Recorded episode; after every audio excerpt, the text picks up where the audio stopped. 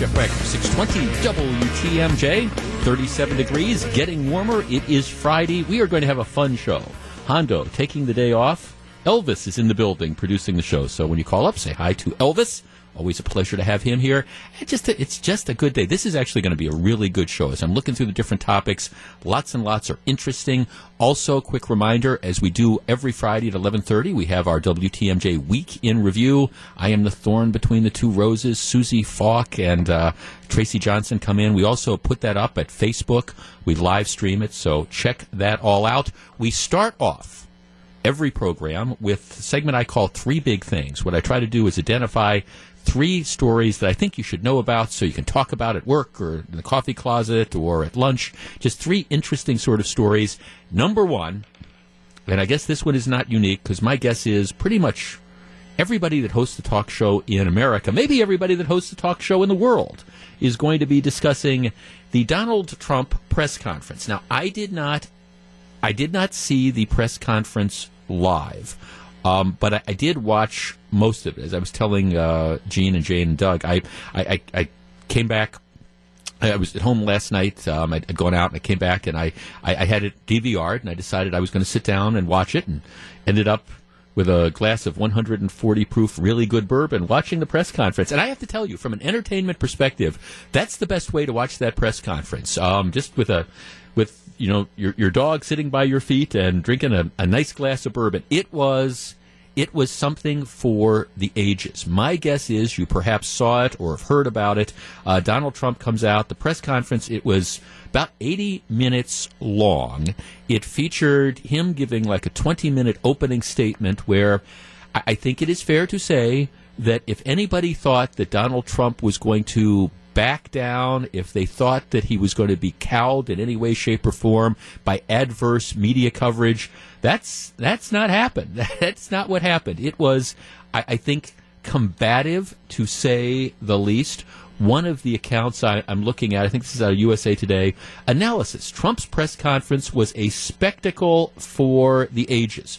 To hear President Trump tell it, he inherited a mess and he has replaced it with a fine tuned machine. That's not what, look, what it looked like. This is the, the columnist. That's not what it looked like or sounded like in the East Room of the White House on Thursday during a rambling, defensive, and at times angry performance by the leader of the free world this is again the columnist writing this, in one of the wildest presidential conferences, press conferences on record. Trump lashed out at the media, Hillary Clinton, the intelligence community, judges, and Democrats, among many others. It was a spectacle f- uh, for the ages, one that his most loyal supporters probably loved, but one which political insiders have seldom, if ever, witnessed. Taking questions from a hostile press corps, no kidding, Trump interrupted and belittled them repeatedly, then responded in blunt terms avoided by his predecessor. His purpose to compare what he inherited four weeks ago with what he has delivered, mostly in a series of adjectives. What he inherited was terrible, broken, catastrophic, horrendous, and a disaster, with jobs pouring out of the country, illegal drugs that are cheaper than candy bars, a depleted military, and mass instability overseas. He used the word mess six times what he said he has delivered. Really good work, incredible progress, decisive action, plants and factories moving back to the U.S. big league, a tremendous surge of optimism in the business world, enormously productive talks with foreign leaders and U.S. citizens who are very happy as a result. There has never been a presidency that's done as much in a short period of time, Trump said. His cabinet is one of the great cabinets ever assembled in American history. And, um, you know, then then he goes on. Sorry, his top his topic was no topic was too sacrosanct for Trump to address. No, not nuclear holocaust, not being stood up by a black congressman, not the prospect of shooting a Russian ship out of the water, not sanctions of Chicago. He likened to a living in hell, not attacking Mosul. Um, and few talk, uh, topics were free from embellishment. And it goes on and it goes on and it goes on. Now, I have, so you don't have to do this spent a great deal of time last evening and early this morning reviewing the different reviews of this press conference. Needless to say, most of the reviews in the mainstream media, well, are, are just very, very scathing. We can't believe that he would do this. He took us on. He called us liars. He called us out. Um, the minority view, at least among commentators, is that Trump did exactly what his supporters expect him to do, and that the press conference was, in fact, a home run. 414 799 1620, 800 877 1620. That's the Accunet Mortgage toll free talk line. All right, big story number one. No doubt you saw at least a portion of the press conference. Maybe you heard it in its entirety. All right, did Donald Trump step over the line? Is this indications of somebody who is not ready for prime time, who's thin skinned, who is dangerously putting this country in jeopardy because of these irrational, rambling type of things?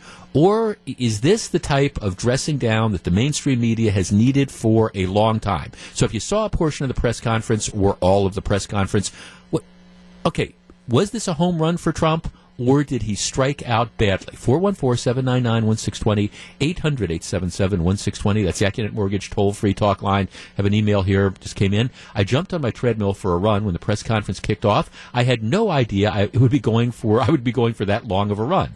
I thoroughly enjoyed it.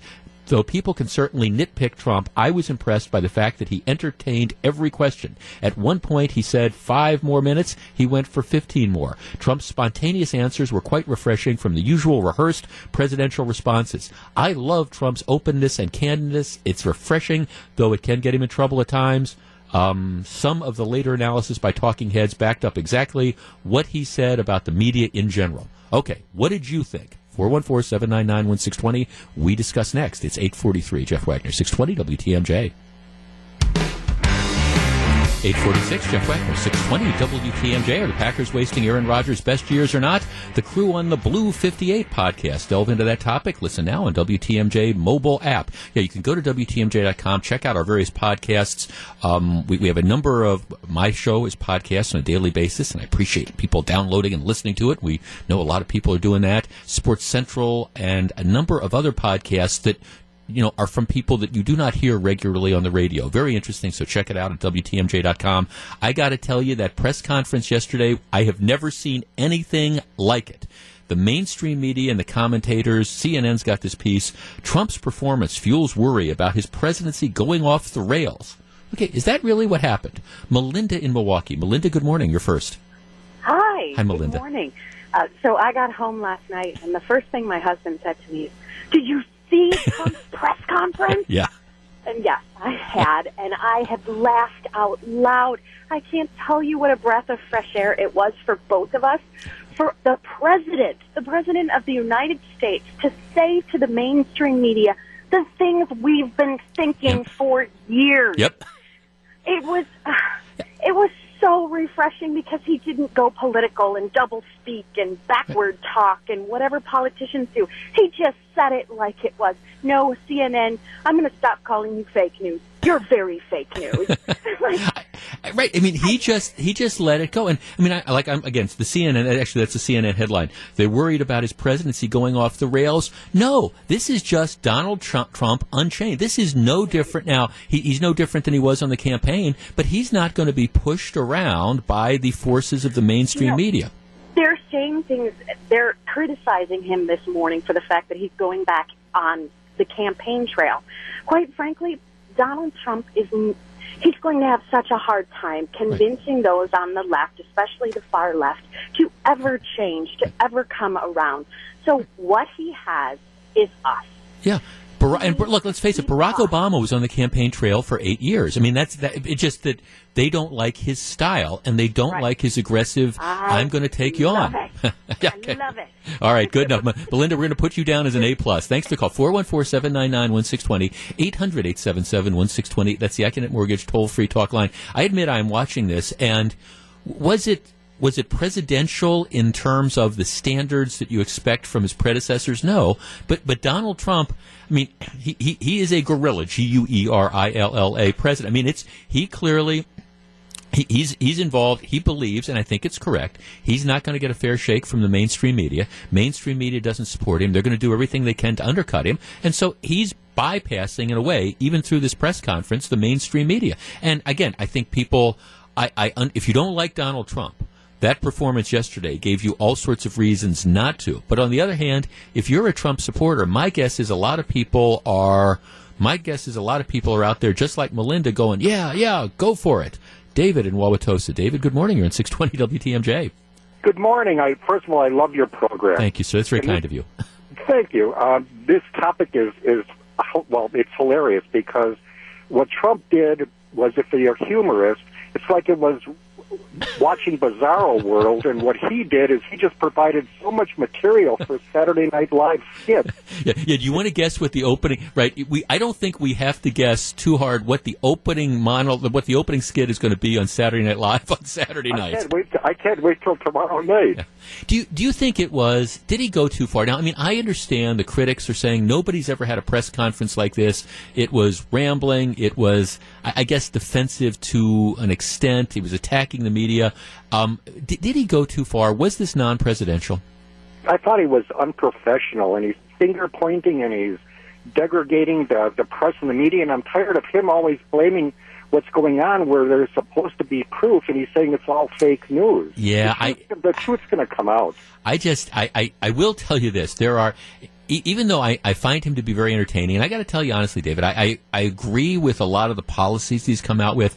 There, there are some of these things that I wish get over the electoral college thing. Get over the popular vote stuff. Every time he brings that up, it just fuels another couple days of stories where he gets PolitiFact and and it's get over that. You won. Talk about what you're going to do instead exactly. of obsessing. Yeah, that I yeah, do acknowledge. Fingernails, it's like fingernails on a blackboard. You're tired of it. It's irritating. Well, especially since it's just. I mean, thanks. For, especially since it's.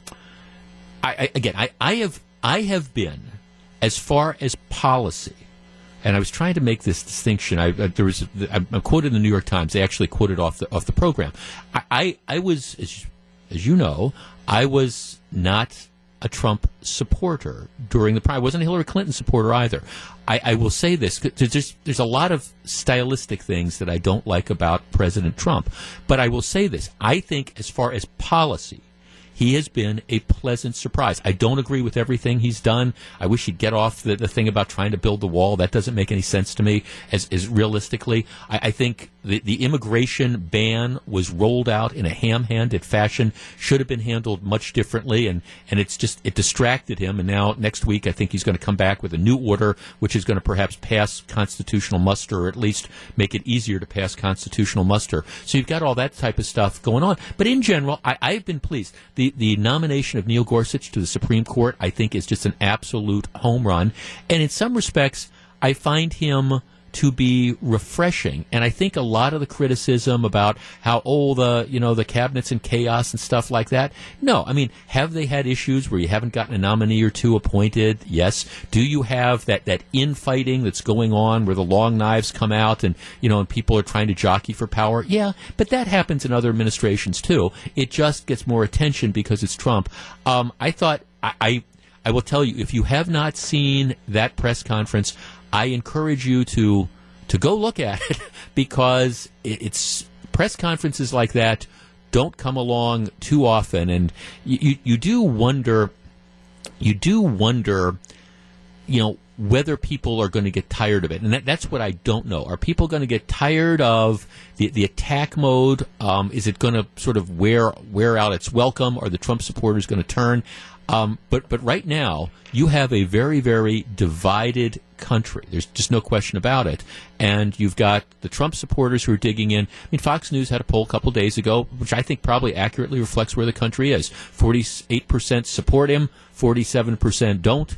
I don't think that there's too much that's going to change about that. 853, Jeff Wagner, 620 WTMJ. We're right in the middle of our three big things, and they are very big today. Stick up, stick around. Number two, well, some people in UW student government think certain classes of people should get free tuition. If you haven't heard this story, you want to be listening. It's 853. Jeff Wagner, 620 WTMJ.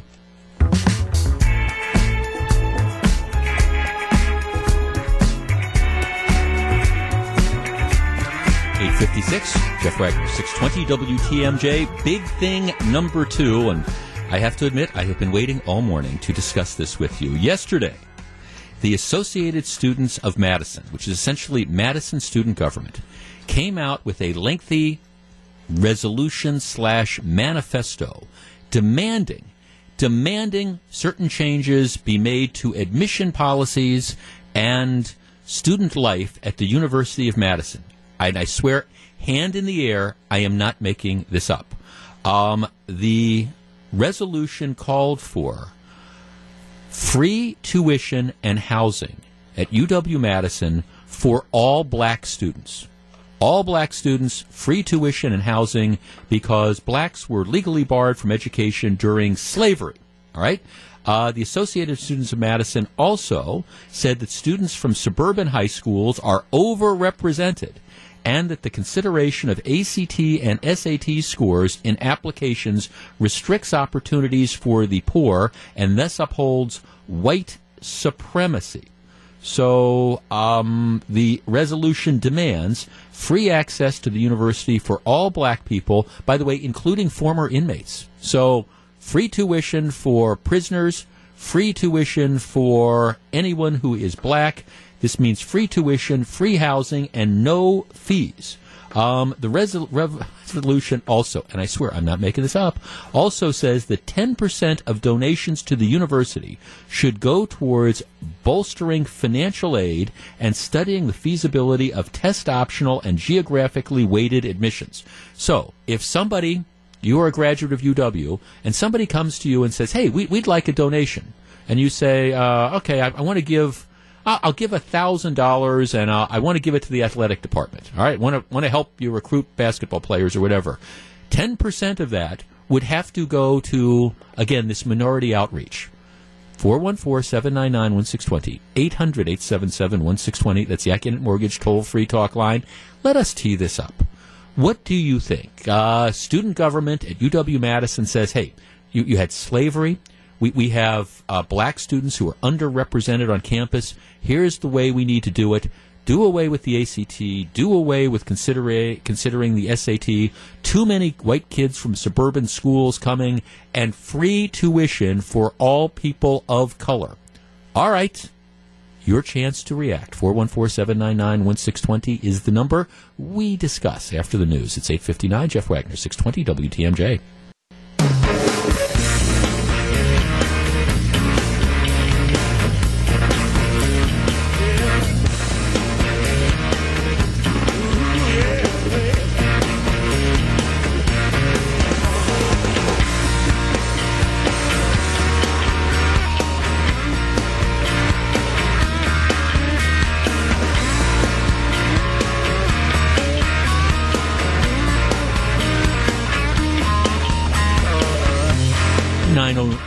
Wagner, 620 WTMJ. I am so delighted to have you with us. We start out every program with a segment I call Three Big Things. We are right in the middle of that. These are stories I think you need to know about for the day. Oh, by the way, later on, um, we're, we're going to talk about 911 abuse, a segment I call Docs versus Glocks. And, uh, guy, a Wisconsin trapper who is in a lot of trouble. That's all coming up on today's program. But right now, it's big thing number two. The Associated Students of Madison, this is UW UW student group came out yesterday with a resolution demanding demanding free tuition for all black applicants to UW. It also demanded that reliance on tests like the ACT and the SAT be, if not abandoned, de emphasized. The argument was there's too many kids from suburban schools that are being admitted. You need free tuition, you need free room and board, free fees. The idea being that we need to do this to make up for the effects of slavery. 414 799 1620 is the number. Let's start with Corey in Milwaukee. Corey, good morning. You're first. Hello, how you doing, sir? I, I am well. What do you think of this idea? I uh, this is utterly ridiculous. I mean, slavery has been over for a long time. People need to get over it. I hate to say it. I'm a black male, urban, out of Milwaukee, been in jail. I worked hard to get where I'm at right now because uh, of my background. Nobody deserves nothing. Anybody shouldn't be given anything. You have to work hard for what you want. So whoever came up with this needs to go back to sleep. Well, yeah, and, and see, and, and, see, and look, I, by the way, ha- have no problem with trying to get a diverse student body and maybe and some outreach and maybe some extra financial aid. But I mean, my question is, what what about, for example, what about the what about the the black student whose dad is a doctor and his mom is whatever, who, who is, you know, who, who's, you know, um, again, grown up with some sort of sense of privilege. I mean, what's racist about this is it assumes, kind of to your point, that it assumes that, that everybody, every black student who's applying to UW needs some sort of, you know, extra consideration or needs free stuff, and that's just simply not true. I say one more thing here. Sure. What about the white kid who's living, Yeah. uh, quote unquote, like the black kid who doesn't have the same opportunities as, therefore, say, as the other people? Yeah. What about the white kid who needs help? Yeah. Does he just get pushed to the side? Well, I, I guess. I mean, right? No, this. Thanks. For, this is not a colorblind proposal. This is this is directed at black students. So yes, let's take the example. What about the the black student who grows up in River Hills and dad is a doctor and mom is a research professor for UWM? who's living in, in River Hills and attending, I don't know, university school or Homestead or Nicolet or, or whatever. All right, that person, because of their color, would automatically be admitted to college and get free tuition and free room and board, whereas I don't know, let's take the white kid from, you know, the, the urban area. And by the way, I don't think this applies to all people of color. I think this is just black. So the, the idea would be if you're an Hispanic kid, for example, growing up in the same conditions on the near south side as, say, an African American child growing up in the same conditions on the north side, well, if you're a Hispanic kid, you are out of luck, I guess. Jack in Kenosha. Jack, good morning. You're in 620 WTMJ. Good morning, Jeff. How are you doing? I am well, thank you. What do you think? Well, I guess I, I have more of a question for you. What are these professors up there teaching in Madison? Obviously not economics, because how the heck?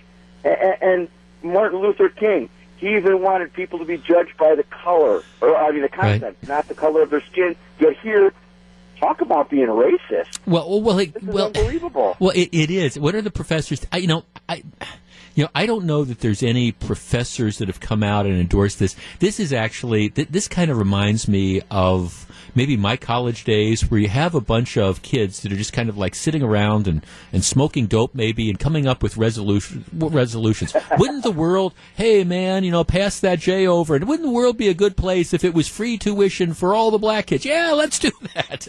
But Well, like, like that previous caller said, nobody should be giving anything.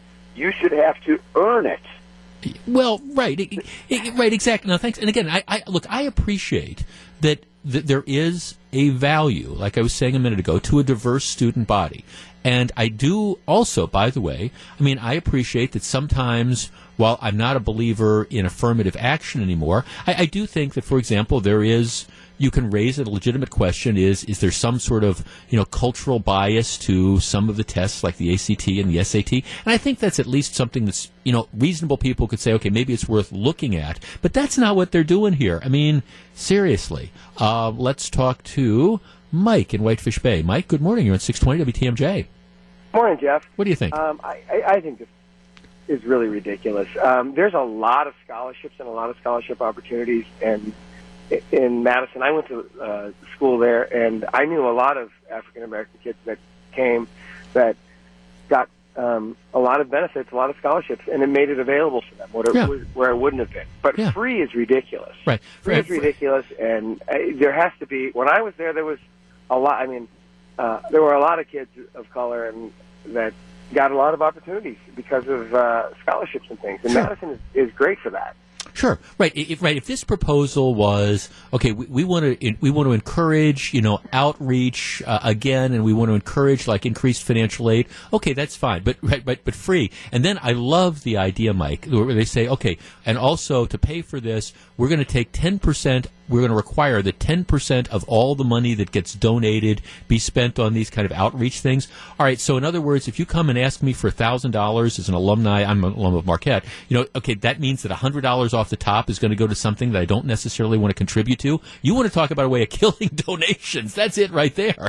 It, it, it's trying to fix a problem that really doesn't exist because there's a lot of opportunities out there. If you're willing to do the legwork, if you're willing to do the, um, my kids are going to get ready to go to college, and we've saved quite a bit for them, but they're all still looking out there for what other things that they might qualify for. You know, an Right. academic scholarship for you know a golfer or a tennis player or, or Right. things of that sort that are out there. So there's a ton out there. There's whole, tons Right. of websites. So if you really want to go to college and you want to do the legwork, there's a ton of opportunities out there for you. And and though and not I'm not even including the stuff for the minority students, but Right.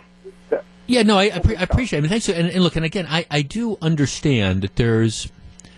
I am a huge believer in education, and, and I, I do think that you need to provide. You know, if we're going to grow as a state, forget white, black, brown. What we need to do is you need to have an educated workforce, and you need to look. The reality is, I'm growing. I grew up in an upper middle class environment where the expectation was that you're going to go to college. That's just the that is just the reality. And if you wanted to go to law school, I mean, I always wanted to be a lawyer. Um, so I mean, that was the expectation. I understand that there's a lot of people that don't grow up in that particular environment um, who could be very, very talented and would certainly benefit from you know going to college. So I understand that there's a need to do some degree of outreach, and I'm, I'm not against that. But free tuition. Greg in Bayside. Greg, good morning. You're on 620 WTMJ. Hey, thanks for taking my call. Yeah, what do you think? Um, you pretty much described me. I, my son goes to university school. We live in River Hill. Okay. Um, but no, I don't agree with free tuition at all. You know that is ridiculous. You're you're, Um, Af- you're African American. You're black. I'm African American. Okay, got it.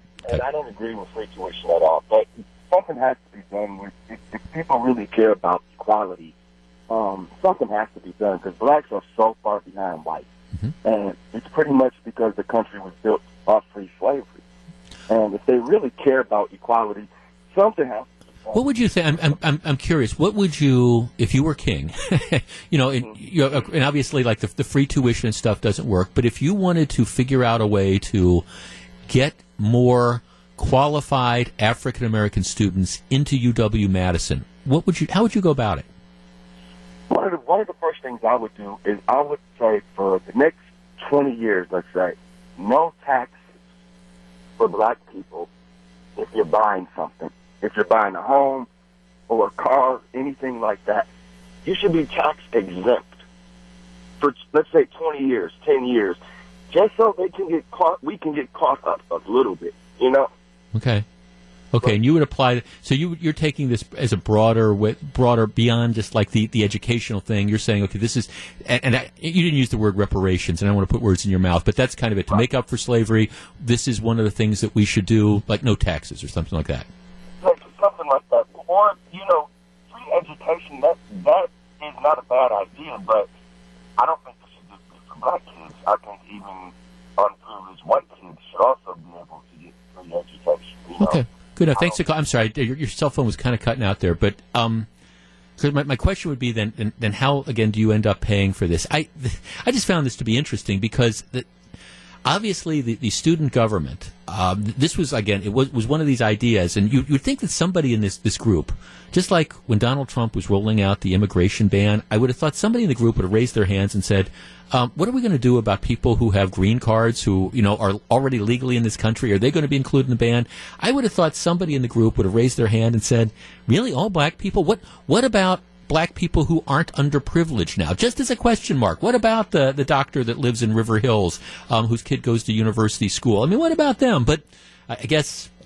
I guess that was kind of lost in the haze of marijuana smoke or something. In any event, with all due respect to the Associated Students of Madison, I think this is what I would call a non starter. Big thing number three coming up next.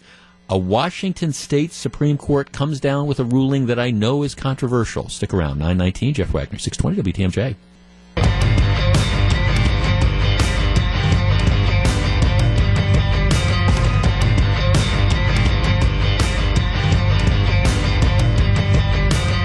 It's 922, Jeff Wagner, 620 WTMJ. Big thing number three for our Friday.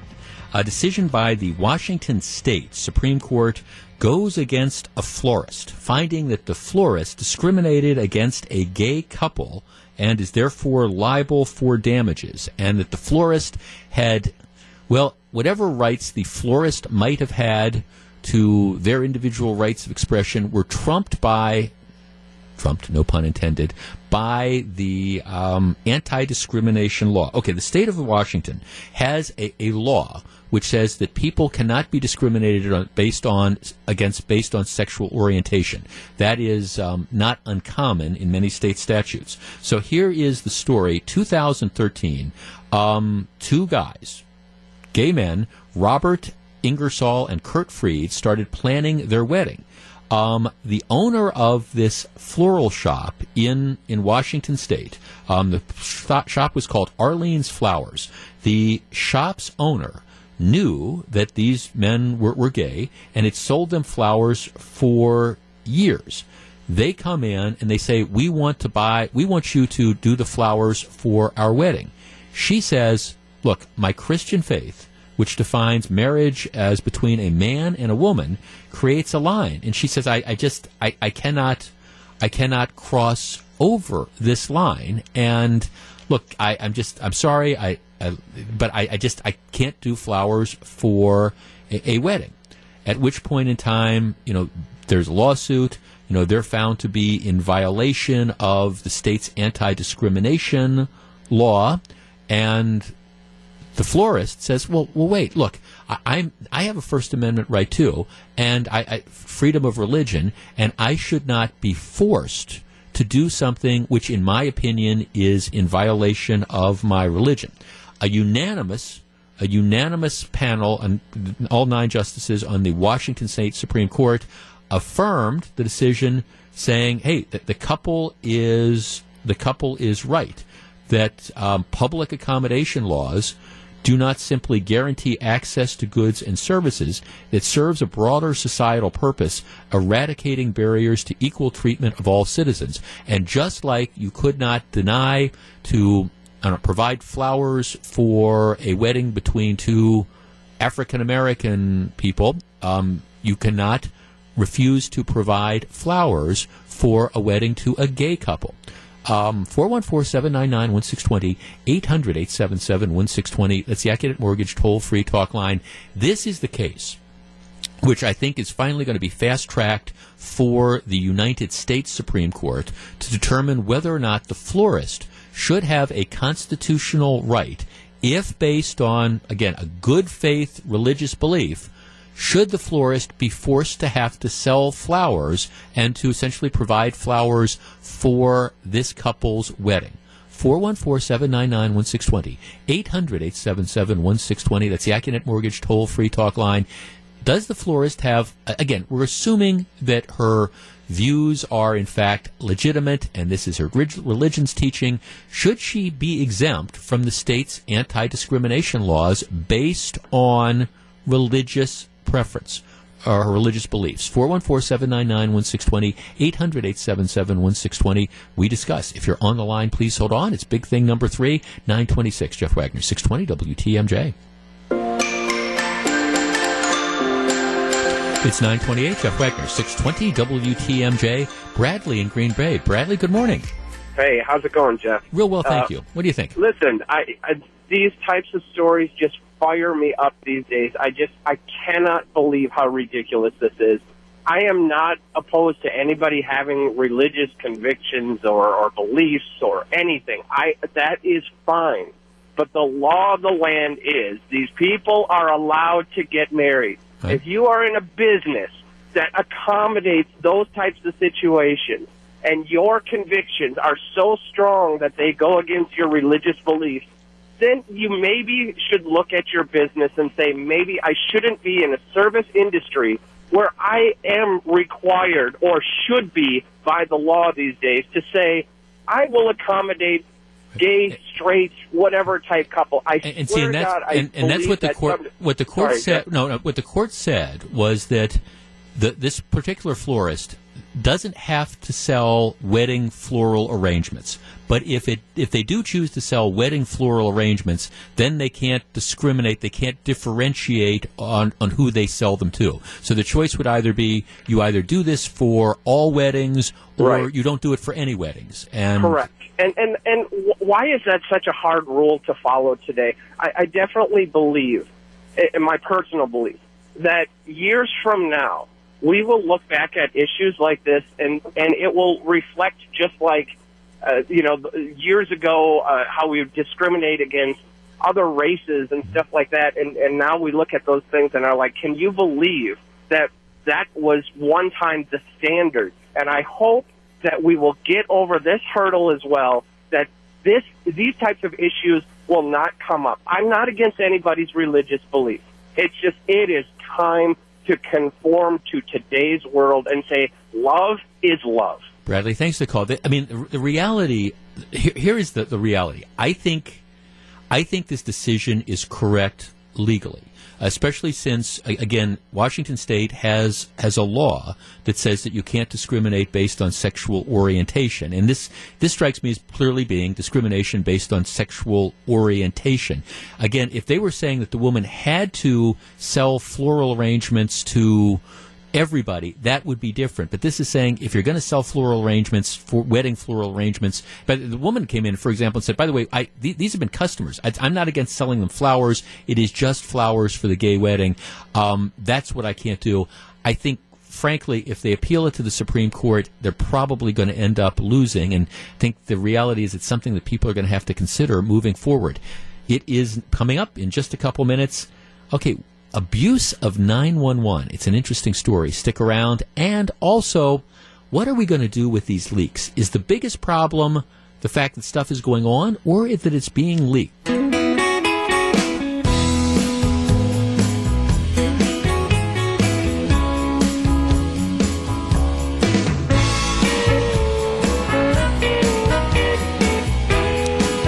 It is 936. Jeff Wagner, 620 WTMJ. Resignations, fiery news conferences, and plenty of executive orders take an inside look at the first 100 days of the Donald Trump presidency. Actually, hasn't even been 100 days. It's been what you know going on going on 30 or 35 whatever of the Donald Trump presidency during the Wisconsin afternoon news segment at 321 today be sure and tune in John Mercure does an absolutely tremendous job all right I I, I, I have to admit up until a couple weeks ago I wasn't I'd never heard this term before, so it's a new one for me. The, the term is is deep state, and what this means is it, it's a term that they apply to. Well, it's really never been applied to the United States before. It's a term that you apply to, I don't know, some some countries that are I don't know, their their governments struggle more than you would think the United States. I'm, you know, Egypt, Turkey, Pakistan. These are all countries where sometimes you hear the term deep state. What deep state means is that there are networks of people inside the government. You know, these would be the, the typically it's the professional bureaucrats or it might be holdovers from another regime but the professional bureaucrats or the holdovers from another regime who are part of the, the government, the, the kind of the minions, if you were, who don't like the current regime or government. And so what, what they do, what the bureaucracy, what these bureaucrats that are entrenched do, is they do everything they can to undermine and coerce elective elected governments. So, you know, if you've got it, these bureaucrats in Pakistan who don't like the current ruler, you know, what they do is they leak stuff. They, they do everything they can to try to make the current ruler look bad with the idea that they'll undermine him and maybe they're going to overthrow him or something. Now, that typically in the United States, there's always going to be holdovers. You have the professional bureaucrats. You know, you have the professional employees who are there through you know one one presidency after another. And you know, and it's it's no secret. I mean, I worked in the U.S. Attorney's office, and I came in under President Reagan and worked under President Bush, and then there, there were people I worked with who have been through various administrations. And then, you know, the new U.S. attorney comes in when Bill Clinton comes in, and he's a big liberal, and they bring in, you know, a lot of the employees, people who, you know, agree with that philosophy. So you have this mix, and the expectation is always that you're going to have these that that people, the employees, are going to be professional, and it doesn't matter, you know, who's at the top. It doesn't matter who the bosses ultimately are. You know, you're going to you're going to do your job, and you're going to follow the instructions you have from from your boss. There especially with what has been going on since Trump took over. There's a lot of speculation as to whether we are starting to see the emergence of a quote unquote deep state in this country. That would be, again, the professional bureaucrats who don't like Trump, don't agree with his policies, and as such are doing everything they can to undermine the policy working from within the government. Now, I understand that that, that might sound a little kind of conspiracy theory and things like that, but the one of the indicators of that is the leaks that are coming out. You know, you have people with access to various types of information who decide we're not going to play by the rules. We don't care that the law says you're not allowed to sit down with a Washington Post reporter or a New York Times reporter and, and give them access to transcripts of classified intercepts right? But but as part of a deep state, you got these bureaucrats who don't like the administration, don't like the direction, so they view themselves as whistleblowers or you know people who are working for the greater good because we can't stand what Trump is doing, so they become part of again what we use the phrase deep state. Yesterday at his press conference, and we talked about this a little while ago. I mean, one of the things that President Trump said is that he was going to direct the Justice Department to start investigations of some of these various leaks. Now, that is somewhat unusual, and it's more than somewhat unusual, because normally what happens is it's the agency themselves. If there is a um, if there's a leak of classified information from the CIA, Normally, it's the CIA that says to the Justice Department, would you conduct an investigation? Here you have Donald Trump saying, I am directing investigations into this. He has the power to do it, but again, it's an unusual sort of thing. So it now does appear that, that the president is going to be aggressively going after people responsible for some of these leaks to try to root out people who might be part of this deep state. 414 799 1620. 800 877 1620. That's the Accunet Mortgage toll free talk line. Now, look, the reality is there have always been leaks from bureaucrats, from government employees who have their own type of agendas. This has pretty much always happened. But I don't think it's common, for example, for a president to make it a priority, as a general rule, in trying to identify who the various leakers are, unless it's something like an Edward Snowden or something like that. 414-799-1620, 800-877-1620. That's the Accunet Mortgage toll-free talk line. For example, the individuals that sat down and leaked the classified transcripts of the conversation between Michael Flynn and Russian representatives or the Russian ambassador. The folks, there's four of them, according to the New York Times and the Washington Post. Those individuals that did that should they be investigated and prosecuted, or is this no big deal? 414 799 1620, 800 877 1620. That's the Accunet Mortgage toll free talk line. How aggressively should President Trump go after the so called leakers? Not just in the Michael Flynn case, but other leakers who are buried in government making decisions as to what they want to make public and what they don't. 414 799 1620 is the number. Would you like to see prosecutions of the people who were responsible for the leaks? We discuss next. It's 942. Jeff Wagner, 620 WTMJ.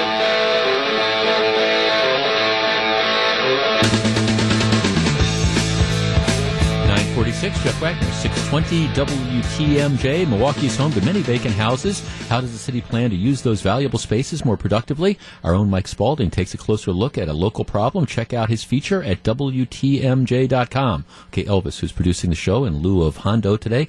Um, classic evidence. If you wondered whether there's no intelligent life in city of Milwaukee government, I've got the example. We'll take calls on the leakers in just a minute. They're just announcing the Milwaukee streetcar route. Hey, good news. Good news for the crazy people.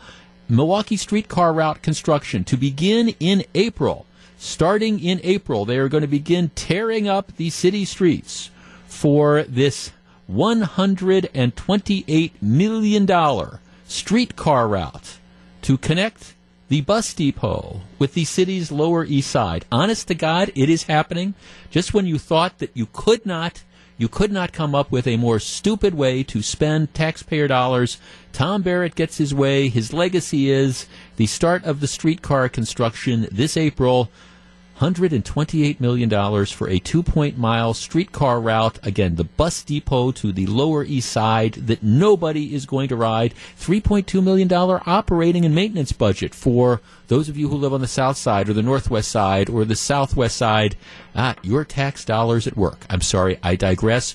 All right, the phrase deep state refers to bureaucrats that are embedded in government who don't like the current regime, administration, whatever. So they do whatever they can to undermine it, including leaking leaking information to the press in an effort to make the in this case the president look bad. Donald Trump says he's going to start going aggressively after the leakers, directing the Justice Department to find him and prosecute him.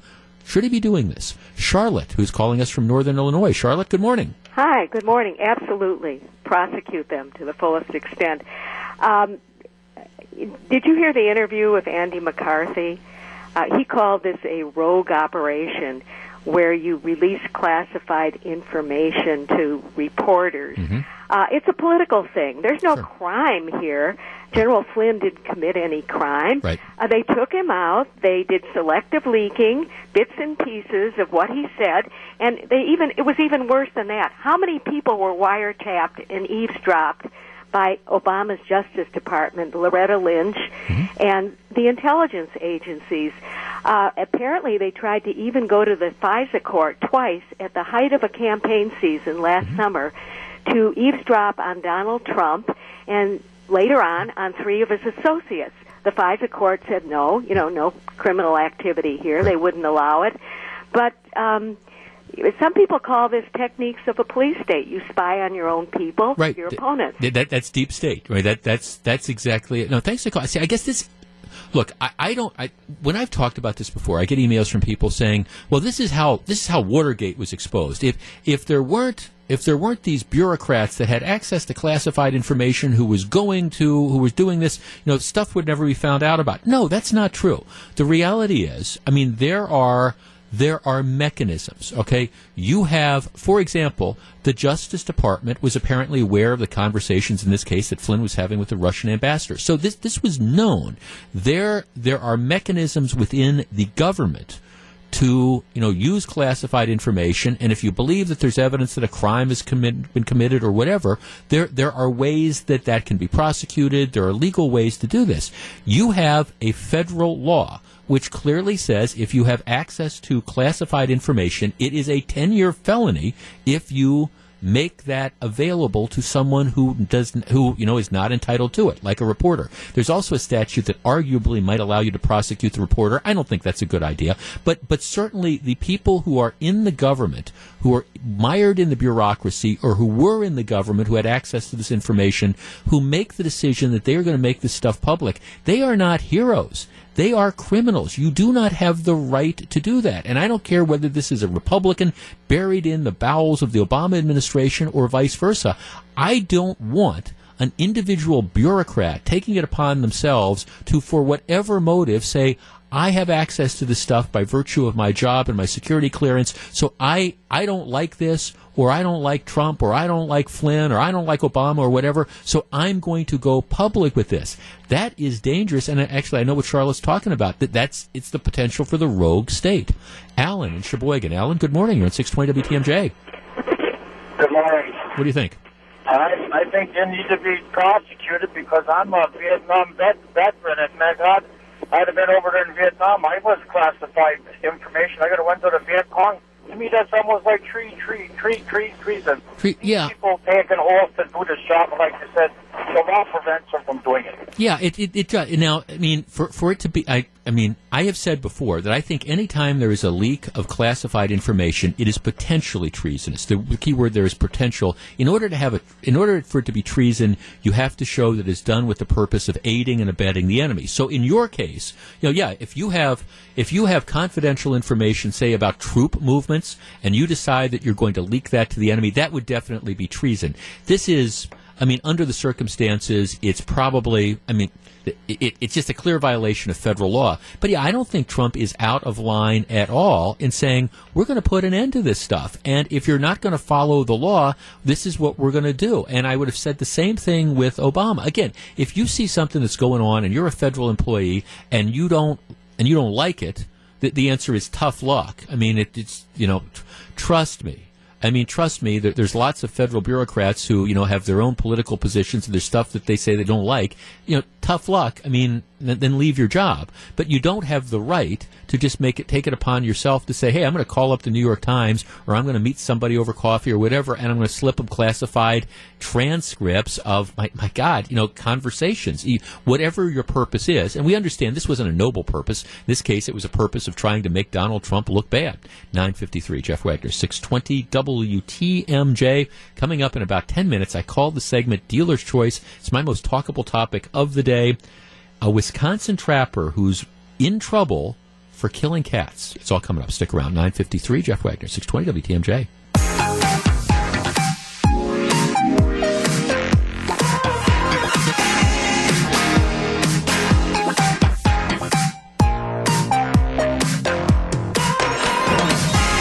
It is 956, Jeff Wagner, 620 WTMJ.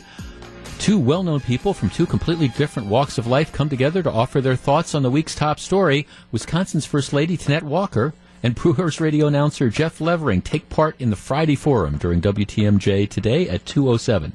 Tonette has been a very good friend of mine for a long time. I, I'm the guy that gets her beers at different events. You know, we'll, we'll, be sitting there, she'll be in the back, and she'll, Jeff, are you going to go get a beer? And I'm saying, I'm always up for a beer. And so every once, maybe, maybe I'm just telling tales out of school, but that's, that's it. I'm, I'm Tonette's oftentimes her designated beer boy. She only has one, but I'm glad to glad to make those beer runs. This is um, a number of people have been emailing me about this the state school superintendent race, and, and I confess I haven't been paying too terribly much attention to it, except it's another one of these things that makes my head explode. Um, Tony Evers is the state superintendent of schools. It right now, at, at some point in time, it might have been a significant position. Right now, it's it's nothing. I mean the. The state superintendent of schools essentially goes out and talks to grade school kids. Um, from a policy making perspective, the legislature pretty much governs everything. Now, I'm, I'm I'm not saying it's a completely a figurehead role because you have something to do with teacher standards and things like that. But but in general, it's to the extent that that position ever had a lot of significance, I'm not sure it makes much difference now. Evers is a big time lefty. He's supported by the teachers union and things like that. He's been in office since 2009. He is up for re-election. There is a primary on February 21st, and there's two challengers and um, th- this is this is just so bizarre. You're, you're hearing ads from you know one of the, the two challengers who is is the guy that I'm going to be voting for, um, Lowell Holtz. But one of the other challengers is, and one is a superintendent out of Dodgeville, and one's an administrator out of Beloit, or vice versa. Um, the story that breaks this week is that apparently members of the business community, unspecified, get together and suggest eh, maybe one of the two of you should drop out so you can concentrate your fire on, on Tony Evers. And which is, by the way, not necessarily unusual. The example I was giving last uh, yesterday is that you know Tommy Thompson won a very heated primary um, for the Senate nomination against Tammy Baldwin six years ago, but but he spent all his money in trying to win the primary, so he didn't have any money to run campaign ads for a month, and she just beat him up. I mean, that that's where the race was really lost, you know, during that, that four week period after the primary. So the idea is, if you want to beat Evers, only one of you two drop out. Well, then there's like these weird allegations back and forth about did, did they at least discuss this deal where if one of them drops out, the other one if that guy won, would, would get a, a job that paid a ton of money and a driver and all these things. I have no idea what actually the truth of all this is, other than to say that for people who would like to see Tony Evers beaten, this is just a kind of a head exploding thing because none of them, none of them look good in this particular situation. And you kind of want to say, okay, this gives you the idea that the only winner of this is Tony Evers and the liberal establishment that's trying to push him. Um, but don't know how it's all going to play out. People are asking me, you know, who, who are you going to vote for? And um, I'm going to be voting for uh, Lowell Holtz, who I do think is the, the one true conservative that's in this race. But um, nobody covered themselves with glory this week in that election, that's for sure. It's 9.59, Jeff Wagner, 620 WTMJ, our dealer's choice topic coming up right after the news. Jeff Wagner, 620 WTMJ. Jane, before you leave. Yes. I, I know. I, I know you guys all love me when I do that. Yes, yesterday, Michelle Richards, before she could get out at this segment, I said, "Michelle, I got a question for you." And yeah, it's like you you don't tell me this before we go on the air. And actually, her test, I asked her if she knew what a homonym was. That's It's a, like it's like a synonym, but not. Uh, a homonym is uh, it, it's it's words that um, Sound the same? sound the same but have different meanings. Um, there, there. Yeah, Here, here. right versus right. You know, right Mhm. as in W R I T. So that's it. It was like the lead into this thing I was doing about this ESPN reporter who got in trouble for saying gorilla tennis, and somebody was saying it, when Venus Williams was playing, and the argument was, oh, you know, you said gorilla tennis. That's a racial slur. And he said, no, it's gorilla. G U E R I L L A. Referring to guerrilla warfare. Okay. Sure. No, no. Okay, your, yours isn't the homonym question. Today. Okay. Okay. Today is. Do you know where Wild Rose, Wisconsin is? I know of Wild Rose, Wisconsin. I bet I couldn't find it on a map. Okay. Elvis, who's producing the show today, do you know where Wild Rose, Wisconsin is? You, you've never even heard of Wild Rose, Wisconsin. Oh, you guys need to get out more. Okay. I, no, I just, that, that's then. Wild Rose, Wisconsin is a small village. It is in, um, Waushara County, Waushara County. So kind of center of the state. Um, it's sort of by, by Portage and, you know, on the way to Stevens Point and things Okay. like that. It's, it's a rural county. Okay. All right. You, you get a dispensation. Okay. At least I've heard of it. Right. She- She's like, why can't you just tell the damn story? Why, why do you, why, why do you have to put me on this? Whatever this topic is that you're leading up to, why can't you just tell the story? I the would story? study if I knew this was coming, right. Jeff. I, I just, but that's part of the fun. You know, you have to keep everybody on their toes. Okay. Now you might say, why are you talking about Wild Rose, Wisconsin? Well, actually, it's sort of an interesting story. Let me back into this. I have a, um, in my house, I have a deck, and and we there's there's lots of my, my, my little dog loves to go watch the squirrels, and her her room is this big sunroom we have, and, and she'll go and she'll bark at the squirrels. It's kind of like TV, you know. It, it's, it's it's entertaining. So last night, as I am home drinking my 140 proof glass of bourbon and watching watching the, the Trump press conference, all of a sudden the dog just and it's like 11:30 at night, and you know there's there's outdoor lighting and stuff, and in my neighborhood, there is a big old raccoon. And the raccoon spends some time under the deck of my house. I can see where it's kind of dug under, and, and I have. I, this has happened before with different raccoons, and I call people out to trap them and, and all. And I guess, and you, you know, I have to at some point in time, I'm I'm going to have to call the people I call to do it because the, the raccoon's out there. You want to add something, Kate? You, you, you, you- okay, but it's it's like okay. So I mean, I've got the raccoon there, but but the dog, the raccoon, really, I, I should get rid of it. I get it, um, but and I, I will do that sometime soon because it's not good to have a big old raccoon living under your living under your deck. But it, it's entertainment for the dog. She's barking at, it, and as long as I keep her away from the raccoon, things will be okay. So she's barking at this thing last night, and I'm I'm looking at it go. Now, when I have trapped previous raccoons, um, the, the trappers come out, and they they always feel compelled to tell me what they are going to do with the raccoon. Now, maybe this is just me, but but I, I love animals. But I'm sorry, when they trap the raccoon, I don't care what they do with the raccoon. Once they get the raccoon, if they want to drive the raccoon 200 miles to like a, a raccoon ranch in in northern Wisconsin, where the raccoon can happily frolic with all his, his pals, I'm cool with that. But at the other hand, if they want to get rid of the raccoon in some other way, I'm okay with that as well. Now that again, it might reflect it might just kind of reflect a you know failing on my part, but I don't care what happens to the raccoon, other than I want the raccoon out of my backyard, and I don't want to see the raccoon again once I, I pay for that. So that's kind of my philosophy. Doesn't matter what you do with them, and you can fill in the blank there. All right, how does this tie into Wild Rose? Well, here's the deal. There is a there's a guy. Wild Rose is is very it, it's it's rural, and there is a guy. His name is Sam Wood, and he's he's a trapper. You know, he he goes and he traps animals for you know various things. So he, he will put out you know he will put out the traps, and what happens from time to time is that feral, that is wild cats, will who are roaming the areas, they will get caught up in they will get caught up in in the traps. So you've got and now, now feral cats. If you live in rural areas, pe- people will tell you feral cats are huge problems because you know if you have chickens or things like that, they, they attack. You, know, you don't you do not want feral cats. You do not want wild cats. So in any event, this guy um, he's a trapper and he he will, from time to time, again, find feral cats that are caught in, in his trap. So what he does about a week ago is he takes to social media and he posts a he posts a photo online of one of these feral wild cats that were caught in one of his his traps. And he, he says he, he does this with the idea of, of making a point of the, the dangers to the environment posed by feral cats. And so he puts this picture up of of the trap, the cat caught in his trap. And as part of the posting, he says, "Hey, when I catch these cats in my traps, I kill them. Right? These wild cats, I I kill them." Well, this has generated, needless to say, an internet storm.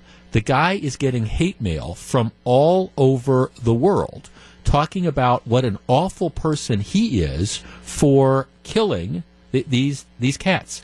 The Wild Rose police chief tells WISN Channel 12 that he's received at least 10 calls from all over the country in the last couple days demanding that this guy be prosecuted for killing the cats. Now, um, under the law, he hasn't done anything illegal. Um, wild feral cats that are caught in traps are considered an incidental catch as part of his animal trapping activity. So he hasn't done anything illegal. Um, he says that he is getting just barraged by, again, hate email from all across the, the, the country and all across the world for you know catching these cats in his trap and then killing them. He says, "Look, I'm not apologizing." He says, "Everybody says I'm cruel. Listen, I'm not out here dismembering cats. I'm not out here for the fun of it catching cats." He says, "But once you start digging into invasive species and native species and emerging yourself in all this, you can see the problems. People don't see you know the cats as the problem they are because they're not immersed in this. This is what it's really about." He says, talking about nature. Let's save this. So he is unapologetically saying, "Hey, when I catch cats." in my trap, I'm going to kill them. 414-799-1620. 800-877-1620. That's the Accunet Mortgage toll-free talk line. I call this segment Dealer's Choice. It's a topic that I find to be incredibly talkable. All right, th- this is this guy out of Wild Rose is now getting international attention. Most of it bad. People saying, "Hey, you're a trapper. You know, you catch these feral cats. How dare you? Number one, catch them, and number two, you know, how dare you? You kill them. You know, to the extent you catch them, you should just be releasing them back into the wild." 414-799-1620, 800-877-1620. That's the Accunet Mortgage toll-free talk line. Look, I love animals. I, I, I do. If you're a regular listener to this program, you know how important my little dog is to me. But, all right, this guy, does he deserve to be berated like this, or is his position, re- you know, a, a, real one? Hey, I, I put out these traps. I'm a licensed trapper. This is a legitimate activity, and you know, if I catch cats, these fer- feral cats in there, boom, I'm not just releasing them again. 414-799-1620. Is this something that should be a law? Should you be allowed, not allowed to do what he's doing? Is he as evil as people seem to suggest? Or, particularly if you live in a rural area, are these feral cats an enormous problem? And is this guy really doing a service to people? We discuss next. If you're on the line, please hold on. It's 1017. Jeff Wagner, 620 WTMJ. It's 1019, Jeff Wagner, 620 WTMJ. Okay, the story comes from Wild Rose, which is in Waushara County, middle of Waushara County, middle of the state. A guy is a trapper, and feral cats, wild cats, keep getting caught in his traps. He he kills them once he catches them, and he does a posting on social media saying, "Hey, these these feral cats are a problem. You know, this is what happens." Well, he's now getting hate email from all over the world. People calling the local authorities saying he deserves to be prosecuted. It's not against the law what he's doing, but all right, he, he says if I catch these cats, I, I kill them. Is that a mistake? Let's start with uh, let's see, Jim in Fond du Lac. Jim, good morning. You're in 620 WTMJ. Good morning. Um, I think what he's doing is a good thing. There are so many feral cats out there. The humane societies are just stuffed with cats. And it's a proven fact the millions of songbirds they get a year in the state of Wisconsin, let alone other states. And I think it's a big reason we it's so rare to even see a pheasant nowadays. There's just so many cats out cruising the countryside. So that's in. I, think that's the point he's trying to make. He says, "Look, if you're really into, he said, I, I'm into nature. I'm into preserving the environment." And he used that exact exact example I think you did with the songbirds. He said, this is this is what these wild cats they, they kill. This he said, I'm actually doing a, a service if you want the beauty of nature because that's what these cats do. They they they are an invasive species. Well, it's a predator. When they're out there, it's a predator, just like a coyote, um, you know, uh, fox, and things like that. In the season of those, I don't know if it's legal to shoot a feral cat in Wisconsin. That came before the spring meeting several years ago when Governor Doyle was uh, governor, and they were passed at these DNR spring meetings but um, he Yeah. wouldn't allow it to happen. Yeah, and, and I don't, and I don't know I don't know either. This guy's he's a licensed trapper. These are and uh, there's no problem. You know, if one of the cats gets caught in one of his traps, there's no problem with that because it's kind of an incidental thing. But I don't know. I have no idea about the shooting. Okay, thanks for the call. 414-799-1620, 800-877-1620. That's the Accunet Mortgage toll free talk line. Robert in Wild Rose. Robert, you're on 620 WTMJ. Hello. Hey, good to talk to you. Um, two points. One point is these cats are dangerous. They eat the environment. They eat the natural wildlife that lives in there, and I don't think people realize that that don't know about it. But to your question, should he be berated? Why in your right freaking mind would you put that online to say what you do? Right there, you just open the door. It's like, why do the people do this stupid stuff to themselves so they open themselves up to this?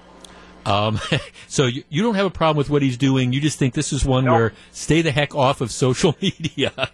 You, you know what? Common sense is common sense, but I guess it's not uh, everybody's cup of tea sometimes to have it. Yeah, and, and, and thanks for and now in his defense. He's saying, "Hey, I was actually trying to call attention to th- this this issue. The I, I wasn't glorifying the fact that I was, you know, killing feral cats. I was trying to call attention to the the problem that feral cats pose.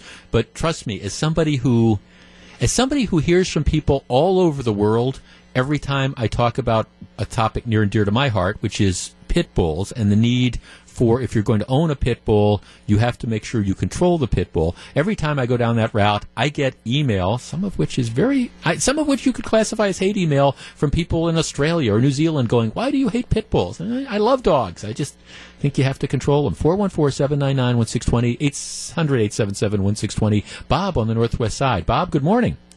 Good morning, Jeff. Happy Friday, and welcome to spring. Uh, yeah, no kidding. Hey, it's up to 53 degrees at our studio here. All right, rock on. I'm going golfing today. Where are you going to play? Uh, I don't know yet. My buddy said he's going to make arrangements. I'm meeting at his house at two o'clock. little bit, uh, you know, a little bit wet, but you know, at least you get out and get to swing the clubs. Works for me. That's right. Okay, I'm sorry. We digress. yeah, yeah. Here's my take on this. What he's, I get what he's doing, and like your other callers said, though, social media, and I've seen the posts. Right. He is more glorifying that he's killing these cats. I think. Okay. than anything. And my my son is going through the uh, college recruiting uh, aspect for football right now, and the first thing his recruiter told him: stay off of social media. Yeah. Because an- anybody and everybody is going to misconstrue anything you put on there, and that's what's happening right now. He's got to stay off of social media. I get what he's doing, and if he really, in his deep down heart, wants to send a message about feral cats, there's other ways to do that than posting what he's posting on Facebook. Right. So that's yeah, my take on no. I think I think that's right. I think that you think. Thanks. I mean, I think that's. I think that's that's fair. Um, I, I don't. I don't have a problem with him doing, you know, what I'm I'm doing, what he's doing, but at the same time, I do think you invite all that type of, you know, all those those issues, um, and you know, th- this is especially in some of these rural areas when you do put these traps out there. Um, sometimes you get you know legitimate pets that get caught in them as, as well, not the feral cats. So you always have to be careful about that. But um, in any event, if you want to wonder if you wonder whether Wild, why Wild Rose of all places is now the subject for I don't know, international animal rights focus. It is because the guy made the decision to put this up on Facebook. Now, as for me, like I say, when I hire the trapper to catch the big raccoon, I really don't care what happens to the raccoon. Doesn't matter. Maybe that makes me a bad person. You can do whatever they want as long as the raccoon doesn't come back to continue living under my deck. It's 1025, Jeff Wagner, 620 WTMJ. Coming up next, they call it Docs versus Glocks. Stick around.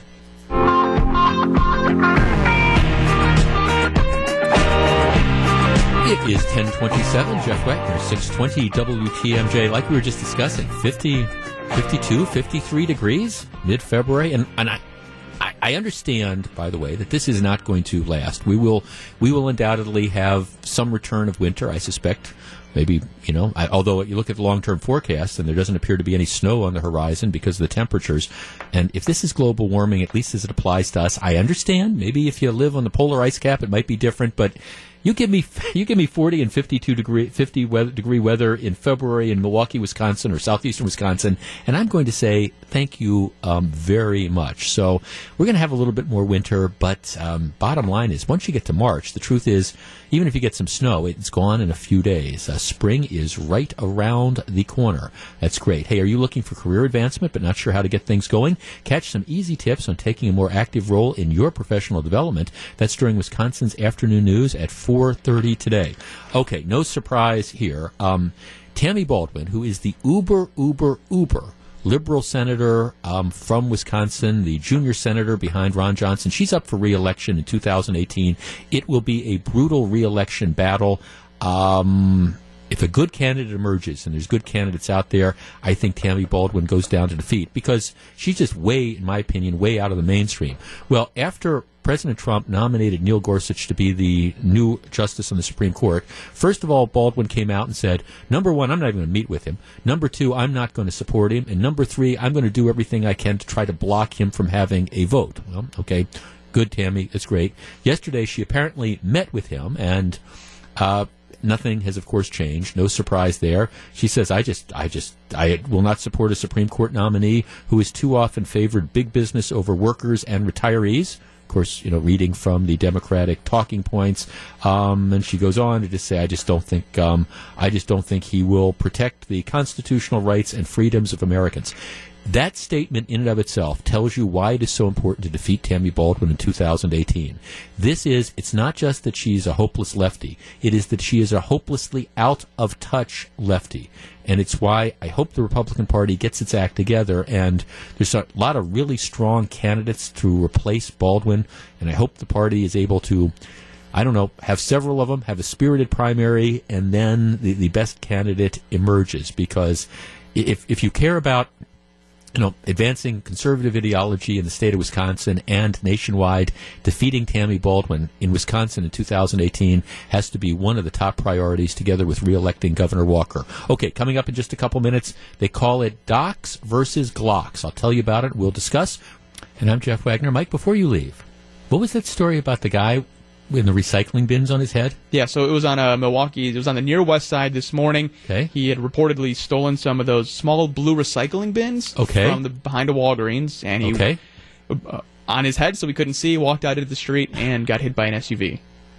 Okay, he so so the guy rips off recycling bins. Yes. Puts them over his head. Yes. starts starts running, presumably running or walking away with recycling bins over his head, and then gets hit by a car. Yes, and the driver of that car was on a suspended license and was reportedly speeding uh, and had um, alcohol may have played a factor as well. So kind of Uh, a mess this morning. Alcohol might have played a factor in the guy driving. They think, as opposed to the guy who had the, the bins on his head. Correct. Well, and, and what happened? I, I don't mean to be. What what hap- is what what happened to the guy who had the recycling bins on his head who got hit? Um, seriously injured, or don't we know? Uh, he died. He died. Yes. Yes. On scene. I. It's, that's a law school exam right there. I mean, it's it's it's just a law school exam. The guy's got recycling. He's ripping off recycling bins, walking into the street, can't see, and a guy who might have been drinking comes along and gets hit and hits him, and speeding. Well, this is one of the reasons why. Okay, so imagine you're the assistant district attorney now, and you're getting this case, and you're having to decide what am I going to do with this? Do I charge the guy with homicide by intoxicated use of a motor vehicle when it turns out you got a guy walking into the street apparently with with stolen recycling bins on his his hat his head? Have to think that one through. We're going to mark that case down to kind of watch it because uh, that's going to be an interesting decision. There, there's there are so many rules of life, lessons of life coming from that story. You almost don't know where to start, including don't drink and drive and Don't steal recycling bins, and if you do, don't put them over your head and don't walk out into traffic. You can't make this stuff up. It's 1036 coming up next. Docs versus Glocks. Stick around.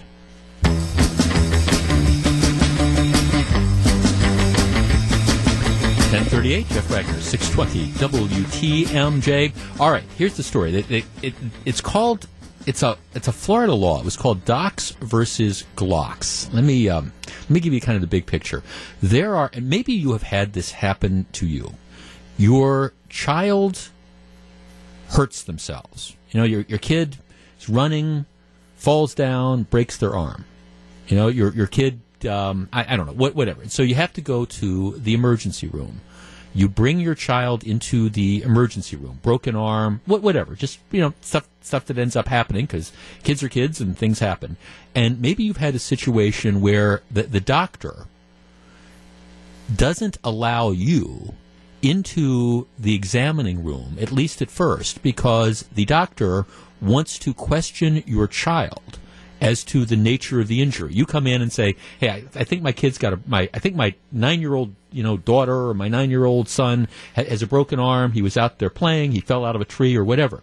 And the doctors will then separate you from your child and will question your child because their, their purpose in doing this is to try to determine whether or not you you know you actually are you are you a child abuser? Is your story correct? And they'll ask your kid questions about how did this injury really happen? And does mom ever hurt you or dad ever hurt you? Things like that. That that and i'm sure many of you perhaps have found yourself in that situation.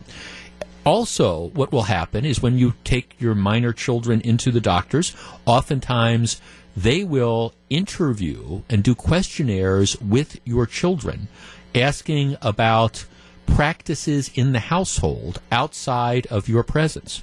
Do mom or are there illegal drugs in the household? Um, have you ever seen mom or dad drink too much? That type. That they'll ask those type of stuff as part of a questionnaire to try to determine ostensibly whether the, the child is in danger. Now, candidly, I have nothing wrong. I have no problem with trying to, you know, determine information as to whether or not there's an abusive situation. I do have issues, though, with you know, doctors, and I appreciate the doctor-patient relationship applies to the child, but I do have issues with doctors separating, absent any evidence that there's something going on, with doctors asking kids those type of questions about what goes on in, in the household. It's just, I, I think it is an, I think it is something that, in my opinion, um, is, is nobody's business. I guess, you know, do, do, mom and dad ever have drinks? Well, who, who cares? I mean, it, now, if there's evidence that mom and dad are neglectful parents because they're drinking too much, that's something. But that's one of my pet peeves. In any event, in, in Florida, they have a law, and it's been called the, the Docs versus Glocks law. About five years ago, um, Florida's legislature passed something that was called the Fire Owners Firearms Owners Privacy Act. This law prohibited doctors in Florida from asking routine questions about their patients' gun ownership unless the information was deemed relative relevant to patient care or to the safety of others. And see, the way this was used is you would have doctors as part of these routine questioning, particularly like of minors, where they would go in and they would ask, they would ask patients and, and document. They'd ask questions about, okay, are, are there guns? Are there guns in the house? Do mom and dad have guns? Are there guns in the house? How are they kept? You know, have you ever had access to a gun? Stuff like that. They would ask they would ask patients this and they would then make notations about you know how the patients answered and they would also do this again for, for minors it would be okay you know are there guns in the household have you ever seen mom or dad with a gun those type of things this law made it illegal for doctors to ask those questions unless there was a determination that, again, it was, deemed relevant to the patient care or to the, the, safety of others. But just routinely checking off the box, do you have guns in the house? What type of guns? Doctors weren't allowed to ask that question. Well, the doctors said this is, you know, this is part of a, a health epidemic. We need to have this information, and even though there's no evidence that there's, I don't know, guns are being mishandled or that the kids have guns, we need to be able to ask patients these questions. And the the government shouldn't tell us what we can and cannot do. And so doctors groups sued again, arguing that this is that this is part of part of an overall safety thing. And, and this was actually inspired. At least the challenge was inspired by groups like Doctors for Responsible Gun Ownership, um, who are out there, you know, pushing issues like this. Well, Florida Appeals Court heard this case earlier this week and actually struck down the law. Said, no, we believe that this is an unconstitutional limitation on doctors' free speech rights, and they should have, have the right to, you know, question patients about anything and everything they see fit. And if they want to ask, for example, minor kids about whether or not there's guns in the household or things like that, they should be able to do that. 414-799-1620. 800-877-1620. That's the Accunet Mortgage toll-free talk line. Where do you stand on this? Now, on the one hand, you could make the argument that, hey, if, if, if you are a responsible gun owner, what, what do you care? So you, you take your 12 year old child in, for example, to a doctor, and if the doctor wants to ask that kid outside of your presence, if that doctor wants to ask you questions about, you know, guns in your house, you know, should you care? Does, does it make any difference? If you've got nothing to hide, who, who cares about that? At the same time, I mean, should, is it going too far for doctors to routinely quiz people about gun ownership and the presence of guns in the household?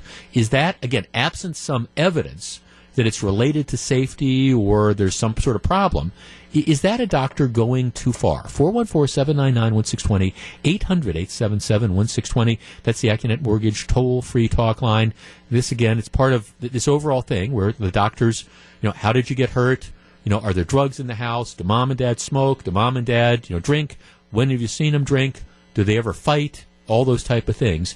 Um, should doctors be allowed to routinely, absent evidence, any evidence suggesting that it's an issue, inquire about gun ownership in the house? What do you think? 414-799-1620 is the number. We discuss next. If you're on the line, please hold on. 1045. Jeff Wagner, 620 WTMJ. 1049, Jeff Wagner, 620 WTMJ. All right, uh, back in 2011, Florida passed a law which prohibits physicians from asking people, including minors, about gun ownership. Um, it, it says unless unless there's something that's specifically relevant to the the patient's treatment. Um, doctors say no. We, should be. We have an ethical obligation to counsel people on responsible firearm ownership. We have every right to ask kids about whether there's guns in the household and whether they're secured and whether they've ever had access to them, whether they see mom and dad with guns, those type of things. Um, the law was originally struck down earlier this week. Uh, Court of Appeals said, nope, there, there's no problem with this. Matter's probably headed to the Supreme Court. What do you think? 414 799 1620. George in Shorewood. George, good morning. Yeah, I agree with the ruling. Uh, how old? You mentioned twelve-year-old, but a five-year-old wouldn't really know the reality of the questions he's answering, uh, depending on their situation. If it's a single parent, it's something that happened. Uh, it's just, it's, it's to me, it's uh, it, it was the right ruling, and it's go, it, it's going too far. There's got to be. I mean, in certain situations, they said if, if it's appropriate, yes. Sure. But I don't think they should have a carte blanche. Well, right. I mean, obviously, I mean, obviously, if there's a situation, for example, where you're bringing somebody in who's a gunshot wound victim or something, I think it's completely appropriate to do that. But yeah, I, I guess I'm I'm with you as well. I just have, I just feel uncomfortable about this entire thing about you know doctors, for example, especially when it's minor children, questioning them about behavior without any sort of evidence to indicate that there there's a problem under this guise of well, we, we want to be safe overall. I just have an issue with that. I do too. No, Thank you. No, thanks to call. 414-799-1620. Uh, Jeb in Dousman. Jeb, you're on 620 WTMJ. Good morning. Good morning, Jeff. Yeah, I, I, I don't think it's right, and but the, and I've been asked those questions too, and I just told the doctor it's none of your business, and he just nodded and said, "Yep, okay," and went on to the next question. So whenever I go to a doctor's office too, they want to know um, how much I drink, and I just don't fill it out. I just don't check it, and nobody says, "Hey, you've got to check this." No, they don't. But at, the, but at the same time, let's imagine a situation where you've got, you know, a, a you know, your your ten year old son that's seeing their pediatrician. You know, your ten year old son, in all likelihood, is going to answer those things. You're right. You mean you can't be forced to answer them, but I think a lot of people don't know that. Yeah. Okay. All right. Yeah. Uh, no, and, and the, yeah, they're going to just confuse things, and people are going to lie anyhow. So why even bother? Well, right. I mean, th- I mean, well, I guess, I mean, again, if there is, if there is evidence that is out there suggesting that there's an issue, whether it's with, with, I don't care what it is, whether it's guns or, or, or, you know, slippery floors or whatever. I mean, I have no que- problems with the doctors trying to, to, to find that out. The bigger issue, though, is about quote unquote counseling people. Okay, gee, you have guns in the house. Let me now counsel you on the best way to keep guns. Dave and Racine. Dave, you're on 620 WTMJ. Good morning. Good morning. You know, it's interesting that uh, kind of to turn this around with over 90,000 people a year dying from uh, medical errors. Maybe we ought to start asking the doctor how many they've committed. Uh, you know, asking if they've uh, they drink, use drugs, or and such, and you know, and maybe start criminalizing medical malpractice with punishments that even include corporal punishment. We could call it whack a quack. whack a quack. Now, see, see, you're going to get me in trouble, Dave, with the medical profession. I, I understand. It's just a question of what is too far, and I, I also appreciate what our last caller was saying about you, you don't have to answer. But the issue is, okay, again, if, if it's the pediatrician asking question about firearms and you bring the 12 year old in, is Okay, is the kid going to know that you don't have to necessarily answer these questions? And if the kid refuses to answer, is that then going to be an indicator that maybe something is going wrong? It's 1053. Jeff Wagner, 620 WTMJ. 1056, Jeff Wagner, 620 WTMJ, big tour group from the Academy of Accelerated Learning on the southwest side coming through. Always nice to see everybody showing the big board and all. And everybody's always amazed by like this board I sit in front of with like all the different flashing lights and stuff. And the bottom line is they only let me push like three or four buttons tops. And uh, otherwise, there's some buttons here I have, I've been here for 20 years. I have no idea what some of these do. And that's probably just as well. Don't push that button, Jeff. Are the Packers wasting Aaron Rodgers' best years or not? The crew on Blue 58 podcast delve into the topic. Listen now at the WTMJ mobile app. Cindy in Lake Mills. Hi, Cindy. You're on 620 WTMJ. Good morning. Yeah, I you know about the kids that you know the doctors being able to ask children Right. about if their parents have guns or something or other things in the house. I think it's very appropriate, and if the parent can't understand that, then they have something to hide. Um, I think it's you know why do you why do you assume? I mean, why do you assume that they have something to hide? Well, I, I don't. But if the parent is afraid to leave the room so the doctor can actually ask, I mean, we took my grandson in, and he was um, he broke his collarbone. Right. Uh, he fell off of the um, the slide because he Sure. was looking at Grandpa doing something, sure. and he he missed it. He, he grabbed and nothing was there, and he fell and he hit his shoulder. Sure. And you know they wanted him to explain it because he was only a, a toddler, and I, I think he was four or five when he did it. And um, but they wanted him to explain it, not us, because they wanted to see if what really happened. Right. And um, I mean, they didn't ask us to leave, but they wanted him to explain it. So we closed our mouths and he explained what happened. Uh, but but see, in, let me let me. What I see it might be a distinction in those cases. In, in your situation, you're, you're presenting your grandson's got an injury, so they're they're questioning to you know, okay, is this how it really happened to, to try to ferret out child abuse? And so I, I understand that.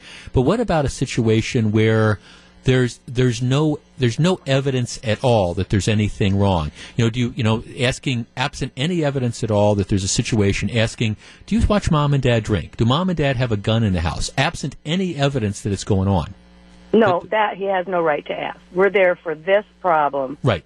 and nothing else. Those questions are, are Right. irrelevant. Yeah, no, thanks. And see, and I guess that see that's my that that's my point. I understand in your scenario.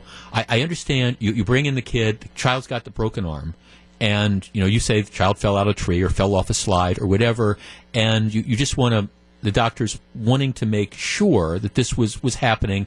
Uh, To me, that is relevant, and I, I understand that concern. My concern is the broader things when you're questioning the children again about habits that the parents may or may not have, absent any evidence that there turns out to be a problem. Do mom and dad smoke? Do mom and dad, you know, do, do you ever see dad drink? Do you ever see mom drink? How much do they, they drink? Are, are there any firearms in the house? All perfectly legal activities without, again, in your example, Cindy, without any evidence. I mean, I, I get it. The child's been injured. Yeah, I think it's, it's appropriate. Um, it's, it's appropriate to ask a couple questions to determine what really happened. But just prospectively, gee, I'm going to ask you questions about things that don't appear to be relevant to any problem that you are presenting with. That's where I kind of have the concern. It is 1059, the 11 o'clock hour. We got a lot of fun stuff. WTMJ, uh, our weekend review comes up. Before, but before that, speaking of kids, huge debate reigniting about seat belt usage on school buses. Stick around. 1059, Jeff Wagner, 620 WTMJ. It's 1109, Jeff Wagner, 620 WTMJ, or WTMJ Weekend Review coming up in about a half hour. All right, I, I was going to save this for Monday, but you know, I will be kicking myself all weekend because I want to discuss it with you. I, one of the things, uh, if I were ever applying to be a judge, one of the things that they always ask you is, you know, what cases do you think, what's, what's a case that you think was really well decided? What's one that you think was not? And one of the things I would say was not is the Supreme Court's decision, U.S. Supreme Court's decision on eminent domain, giving government the right to take private property for I don't know, sort of questionable purposes. And there's a local story playing out that just strikes me as being wrong. And I want to discuss it with you. Out in Brown Deer, there, there's a business, it's called Rite-Hite. And Rite-Hite, wonderful local company. It, it's actually, they, have got, they, they do business globally, but they, they make, I don't know, they make, they make like loading dock things, things like that. And it's sort of industrial things. Employ, I think, somewhere north of 200 people in the Brown Deer location, but employ like a couple thousand worldwide. So they've been in this Brown Deer location for forever. They're right off of Brown Deer Road. In order to take advantage of potential expansion, they own they own what is now a, a vacant field that is um, just on the north side of, of their property. And the idea has always been, hey, we, we have this land here because we've got our business, and you know we want this land here because we might, you know, our, our, we might expand at some point in time, and we want to have the land that is available for us to expand to. So we bought this thing, we're we're set. So it, it's here, so we know that in the future we're going to be all set. All right. Well, turn. Let's turn now to the village of Brown Deer. All right, Brown Deer has this this public works facility where they keep, like I assume, snowplows and, and trucks and things like that. Um, it it used to be an old fire station, so it's and they've had it for. It was built about 30 years ago, so now it's an old fire station and it's in need of repair, and it's not big enough to house all the different trucks that they have. So they're they're looking for they're looking for some new land that they can they can you know move into. So they're saying, okay, they look around. Well, this fire station where they keep some of the municipal trucks, it borders on th- this land that Rite-Hite owns, that this field that Rite-Hite owns, that they're keeping for future expansion. So the folks in Brown Deer say, well, we've got this idea. This is the village of Brown Deer. We've got this idea. You know, we need some more space. So what we're going to do is we just want to grab the land that Rite-Hite owns, that they're saving for future expansion. So they go to Rite-Hite and they say, do you want to sell this? And Rite-Hite essentially says, no, we don't want to sell it. We're saving this for, you know, expansion that we might have. So the village of Brown Deer then says, okay, they, they, they don't want to sell it to us. So you know what we're going to do? We're going to grab it. We're going to use eminent domain to force this company to give up this land um, that it is saving for you know future expansion. We're going to force them to give this to us. Now we're going to have to pay them whatever a court would decide fair market value, but we're going to take their property from them. And the folks at Rite-Hite are saying, wait a second. Now this isn't a deal where you know you, you need to you're, you're, you're, expanding a road. You know, we, we need to take some of your property because we've got to build th- this road. This isn't we're putting in a school and you know we need to take some space because this is the only place for the school. This is just well you know we, we've got the, this older public works thing and we've decided the easiest thing for us to do would just be to grab the land next door even though you private business don't want to sell it to us. All right we're going to take it anyways. 414-799-1620 800-877-1620 that's the Accunet Mortgage toll-free talk line this, to me, and please feel free to disagree, this to me is everything that is wrong with eminent domain.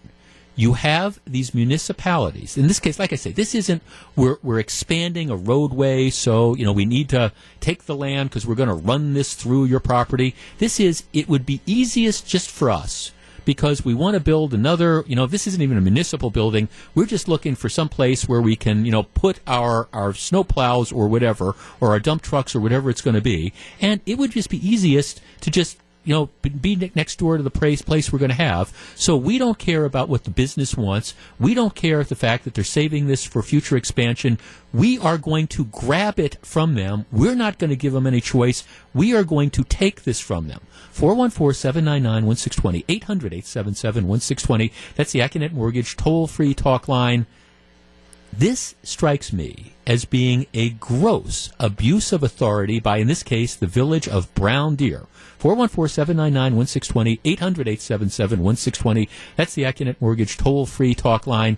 Does it bother you that these local communities have decided, hey, you know, we, you know, th- it's just easiest for us to do that.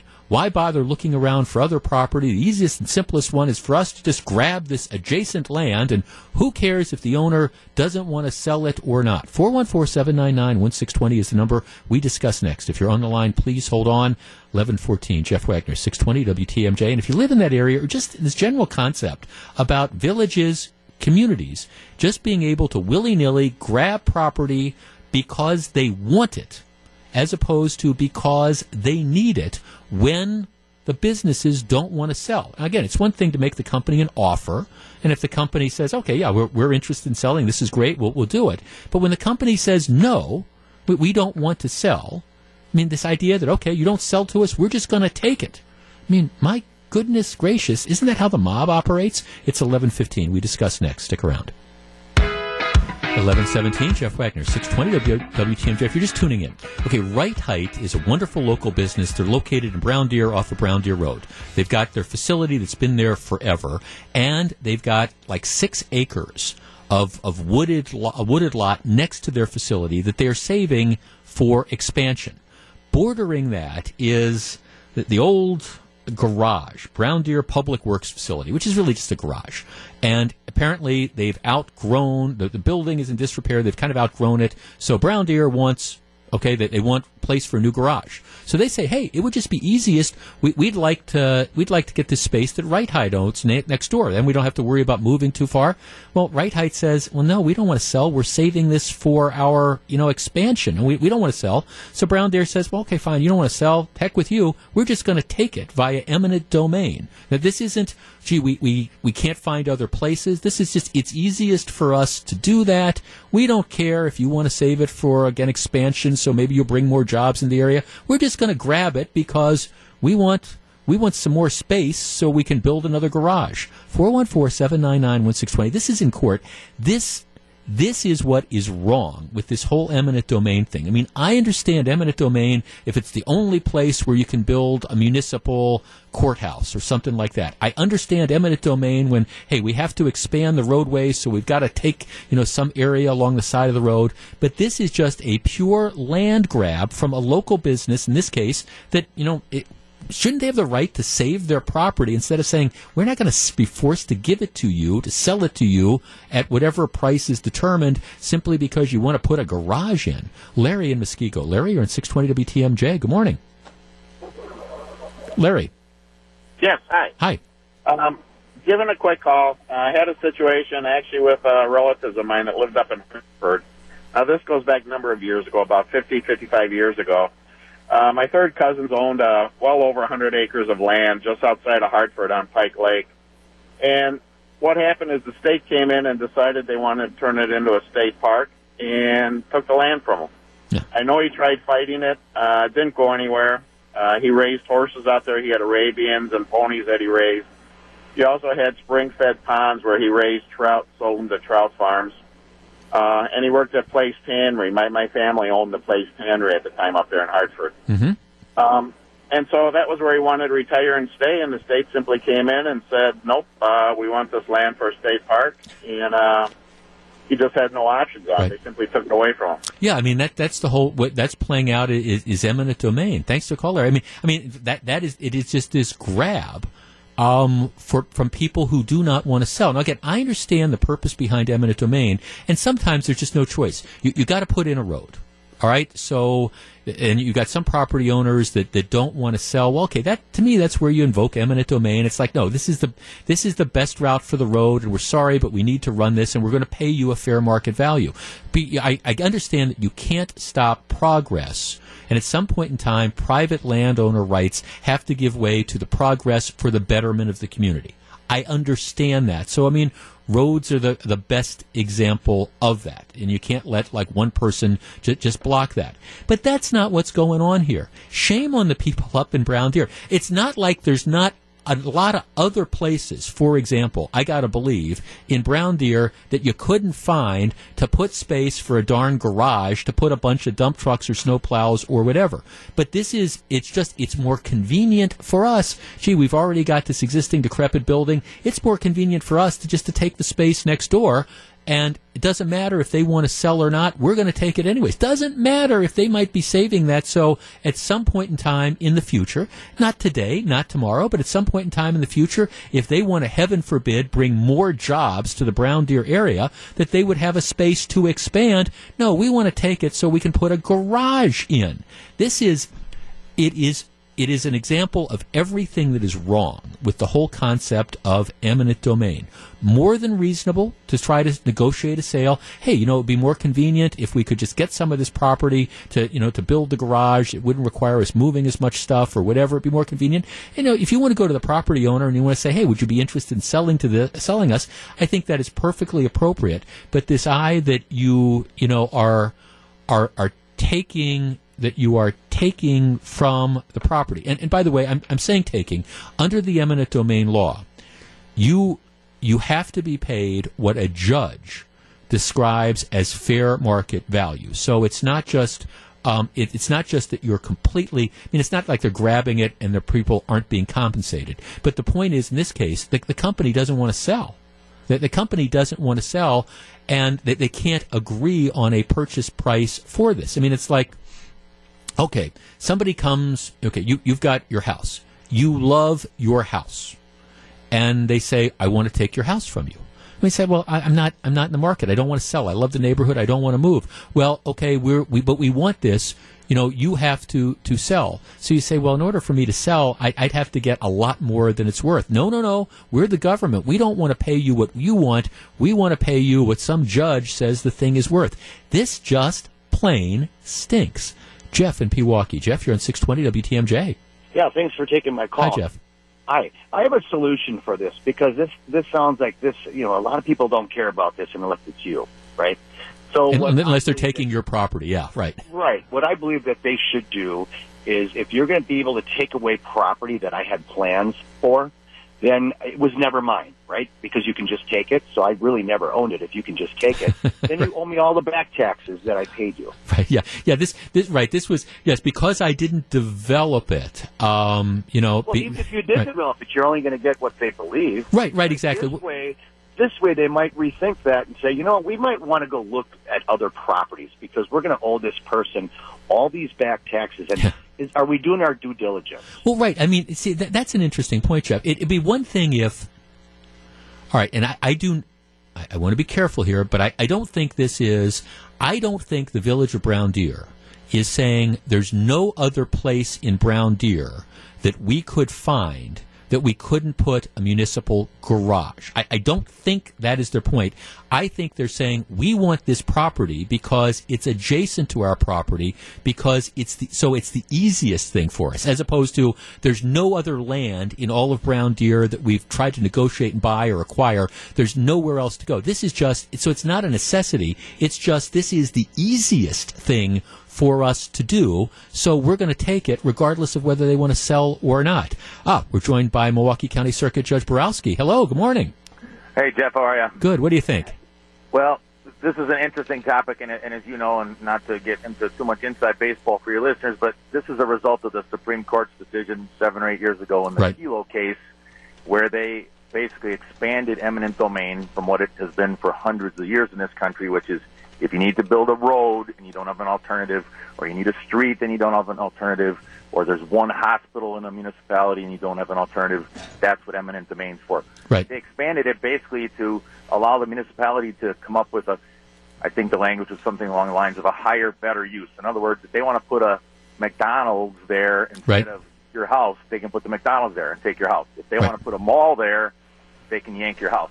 I think it, and a lot of people think it was one of the worst decisions to come out of the Supreme Court in the last eight to ten years because it turned on its head what eminent domain has made, Right. meant for hundreds of years. Right, and, and see, and, and I'm with you, Judge. I mean, again, if this was, if Brown Deer was saying there's no other place in Brown Deer that we could find to put a garage, this is the only property. But that's not what they're saying. It's just this is Right, convenient for us. were landlocked somehow, and this Yeah. the only place, it, maybe. But of course, that's not the case. You and I both been through Brown Deer. Sure. There are dozens and dozens of other places they could put that lot Right. and not take it from an adjacent property owner who, as you said, and I don't know anything about this specific case, but who, you know, is an employer, an employer that's been in the community for quite some time, and, you know, two years from now might build a new facility and add 400 jobs or 200 jobs. Right, and Brown and Brown Deer is saying, well, they haven't submitted any plans to build to expand right now. Well, okay, but you're right. Who knows? Th- th- that's why they're saving the land, so in case the business picks up, they're able to do it. Uh, thanks for the call. That's uh, Milwaukee County Judge David Bur- um. Uh, it's just yeah, that the Kelo case. It's a Supreme Court case that is an an awful, awful decision, and it leads to what I think are abusive practices. And this is a classic example of one local community engaging in an abusive practice with regard to eminent domain. It's anti-business. It is lazy, and it is just flat out unfair. 1127, Jeff Wagner, 620 WTMJ.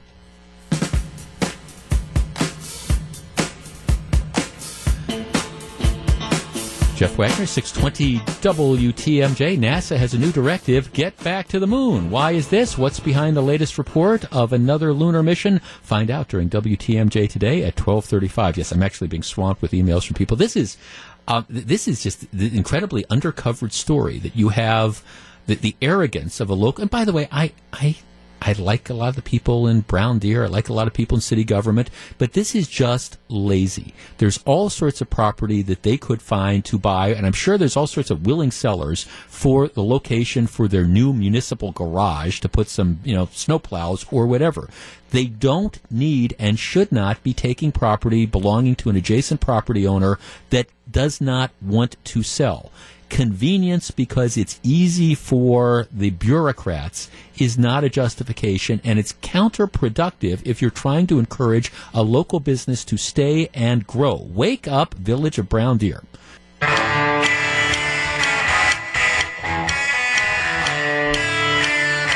It is 11:35. Jeff Wagner, 620 WTMJ. Hey, you can check out our Facebook Live. We are now streaming. It's a 620 WTMJ. We're getting ready to live stream. It is the weekend review. We do this this time every week. I am the thorn between the roses. We are joined by Susie Falk from Falk Group PR. Hello. Hello, and Tracy Johnson from the Commercial Association of Realtors. Good morning. Yeah, you've been here a lot. You were doing our WTMJ Weekly a couple of days this week. It's it's a great place to be. WTMJ. yeah, it's a lot they, of fun. Do they still make you get the visitor pass, or Yes. that- okay, still get still get. She get the parking lot spot yet Yeah, either. park right out in front. Uh, that works. Okay, this is the weekend review where we talk about all sorts of things. One of the big stories from earlier this week is Brendan Dassey, who is the nephew of C- Stephen Avery. Quick review of this. Uh, Dassey was convicted. Um, based largely on a confession that he gave to admitting to, along with his uncle Stephen Avery, killing Teresa Halbach. This has, of course, gotten a ton of attention because you had the whole making of the murderer thing. Dateline tonight is apparently going to have something on that.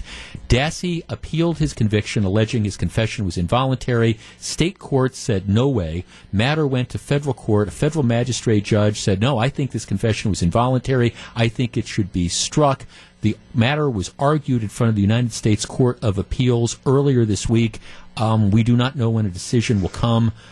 Candidly, if if they believe, I think that there's somebody who's sitting in jail improperly, I would expect a decision soon. If they're going to affirm the conviction, it could be a matter of months. All right, Susie Falk, let's go where angels fear to tread. Should Brendan Dassey be released? Is this an injustice that he's in jail? Let me answer it with the question. The, the teenage mind is a very scary place. The kid was 16 years old, and do we think he was literally in his right mind when he was interrogated? And I think the poor guy probably was coerced into, you know. Poor guy. The, he- the man right, who the guy- admitted, he- the- okay, just the, the guy, the, No, the kid no, who admitted in great detail to. though? Just, I'm, I'm sorry. Oh. I'm talking about just a snapshot in time when he was being interrogated by these these detectives. He was asked a bunch of questions. He Yep. was sort of led to saying things that I'm. I think he just basically said, "I want out of here, and I'll say whatever you want to hear." So you, you don't think there's any validity? let me I- I start. would you like don't to think see there's him any retried. validity. I would you like don't to think there's any retried. vali- without the, without use of the confession. Without use of the, You, yes, you don't I think, there's any validity to the things he said confessing to his involvement in this brutal rape and murder. You don't think he did it. I, I think you don't he- believe him. No, I don't. I think he deser- I think there's. He looks like he could be guilty. I would like to see the thing retried. Listen, I Well, have. he a- says he's guilty. I, I mean, he you know- confessed. okay, he was 16 years old. I, Okay, all so right, do you know- 16-year-olds don't kill and and rape? teenage, t- teenage brain. There's a book out. Okay, it proves that kids at that age are completely influenced, and So- they they will say so, so- things. So, you don't think ju- you don't think that a juvenile who confesses to committing a crime at the age of 16, you don't believe that that person that confession can be trusted? no, I don't. Not the way it was. I saw. I saw Tracy some Johnson. of the It's questions. I troubling. read the questions. So, so they I were not st- fair questions. I start from a place of the of the real victim here is Teresa Halbach. Absolutely. So, so that this is where I start, and then I and then I watch the video, and I actually watched it last night again. wi- With this kind of new uh, set of information, if you will, from the standpoint that people are, you know, thinking they want to retry this, and and I watch it, and yes, they are telling him it's okay, you can admit it, you can admit it, we know what happened, and while I think they were trying to talk him into the confession, it was a confession nonetheless. I do not think they were putting words into his mind. He did describe it in detail, and it corroborated with what Stephen Avery said. I, I think they are still going to find him guilty if they end up retrying him, and I think there's nothing to be said for, um, you know, the fact that he was 16 years old. This was a long time ago. Listen, a, an innocent person was murdered, and and there were several people who participated in that, and they need to be put away for good.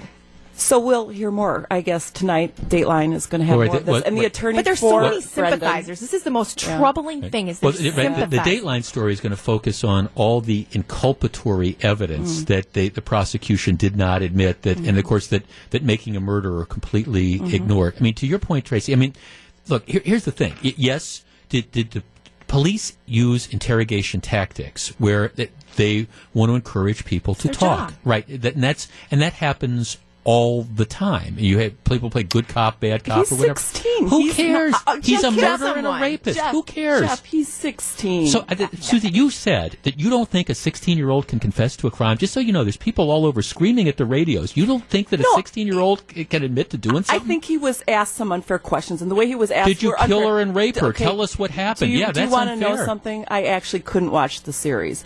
I, I I do not really care about this case, and I find it sort of troubling that we talk so much about it. I understand that it's very interesting. There's a lot to this salacious stuff, but I started But- watching the series, and I was so embarrassed. It reminded me of like how Jeffrey Dahmer put a taint on the city. It was just like, really, this is Wisconsin, and we've got a national audience that is watching these podunks in Podunkville. Sorry, I, I- but they sound really, really like not educated, and I couldn't watch it. I, I Well, simply could not watch Well, it. And so, shame on the sympathizers, though. In Well- this case, I you know, and I get the Innocence Project and the you know the, Yeah. the DNA testing, and do we need to look at how we interrogate? I don't know. It's case by case, and they need to have justice because I oh, agree. an innocent there woman should be justice. died. And there should be justice. My prediction is the Court of Appeals overrules the magistrate judge, upholds the confession, and Brendan Dassey continues to stay in prison. That will be my prediction, but as I often say, you can go broke trying to guess what courts are, are going to do.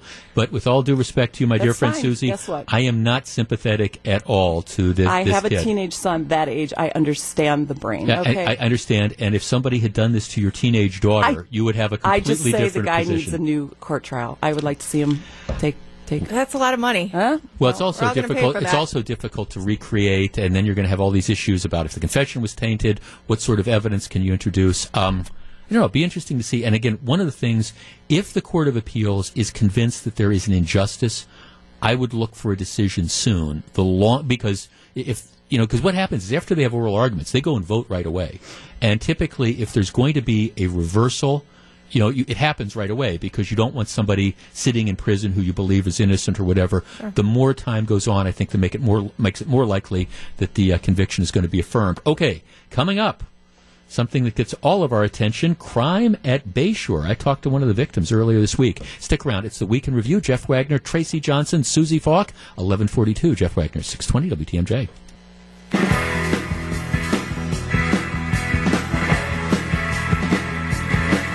1145, Jeff Wagner, 620 WTMJ. It's the Weekend Review. You can follow us at Facebook Live. It's facebook.com slash 620 WTMJ. You can also check back later on. We're up there all the time. All right, topic number two.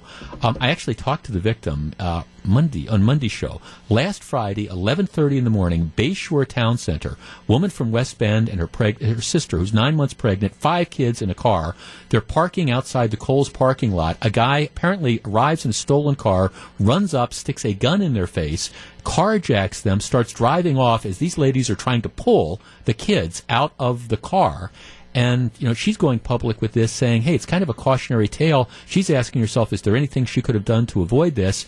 Um, but the, the truth is, what could you do? Is there any place that's safe nowadays, Tracy?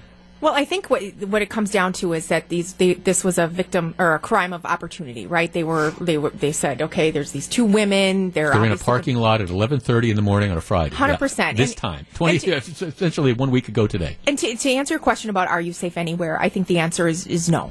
And I think it has nothing to do with, you know, where the Bayshore Mall is located. I think it has everything to do with you just always have to be on your guard. And as a, as a mom, I go to that mall all the time. I always have my guard up. Um, I'm not saying I, I drive around with my doors locked, but I certainly always have my guard up. And I know what I would do in that situation. I would let them have the car and be done with it. Well, they were, except that the guy is driving off with the kids in the car, and she, I mean, she was the lady was telling me, I mean, you know, trying to wrestle, as you guys both know, trying to wrestle kids out of car seats in the I best, imagine. in, the best of imagine. circumstances. Here you got somebody trying to drive He off. He must Susan. not have seen the kids. I'm guessing. I mean, why would you have done that? Because he wasn't trying to ki- kidnap anyone. He yeah, wanted the right. car. So, but um, in terms of feeling safe, you're right, Tracy. I think we all are on guard these days. It's sort of safe, scary when you go into public venues and you, you do look It's around and kind of, and it's too bad. Um, I did talk. This is interesting at Bayshore. I do go there quite a bit, and I was having dinner there one night, and I did talk with my server, and I there I knew that there had been a lot of um, thefts in Right. in the mall, and I asked her, you know, you work late. How do you feel in the neighborhood? Are you do you feel like you're safe walking to your car? She said she always parks right out in front of the restaurant. She does feel very much like she's got to hold on to her purse when she walks. Um, but I think outside of you know the occasional random car theft, the problem is just people going in and stealing stuff. I mean, there's a lot of that happening, and you know, you just don't know how desperate people get these days. Personally, I'm fine when I go there. I just don't stay out past Well, nine here, o'clock. here's the bottom line of this. it, it, I mean, we all remember Northridge. I know it, Oh, you yeah, and I I certainly do. do. Yeah, you do too, too Yes. Tracy, right? I mean, that was the place when I was a kid. You would go to hang out, and reality or perception. The perception became that Northridge was unsafe. Suburban shoppers stopped going there. The businesses that catered to them closed, and it was this death spiral. If people begin to feel that you can't go park in a parking lot at 11:30 in the morning without being carjacked, it's going to kill these things. And so that's just the reality. They got they got to toughen this up. They got to deal with it. Well, it's it's like Mayfair, what they did when they started having those riots and when they had the, the cruisers and the you know people just walking around. I think they need to be very uh, public about what they're doing, and I think mm-hmm. they should do something that you know makes people feel safe and welcome because it's it's much easier to just go on the internet. Let's talk about one of my favorite topics of the week. The hmm. guy is a tennis broadcaster for ESPN. He's been doing big time tennis for several years. He's covering the Australian Open, which happened a couple of weeks ago, and he, he's broadcasting Venus Williams is playing. Venus Williams is, of course, a great African American tennis player. She's a great ta- tennis player who happens to be African American. He, in describing this, uses the phrase "she's playing guerrilla tennis," or is this the? It's the guerrilla effect. He's referring to guerrilla, G U E R I L L A, as in guerrilla warfare. You know, Marketing. right, right, guerrilla marketing. Right, the idea, an unorthodox attacking sort of style. People hear this and start flooding ESPN with complaints saying he called Venus Williams, this African American tennis player, a gorilla. G O R I L L A.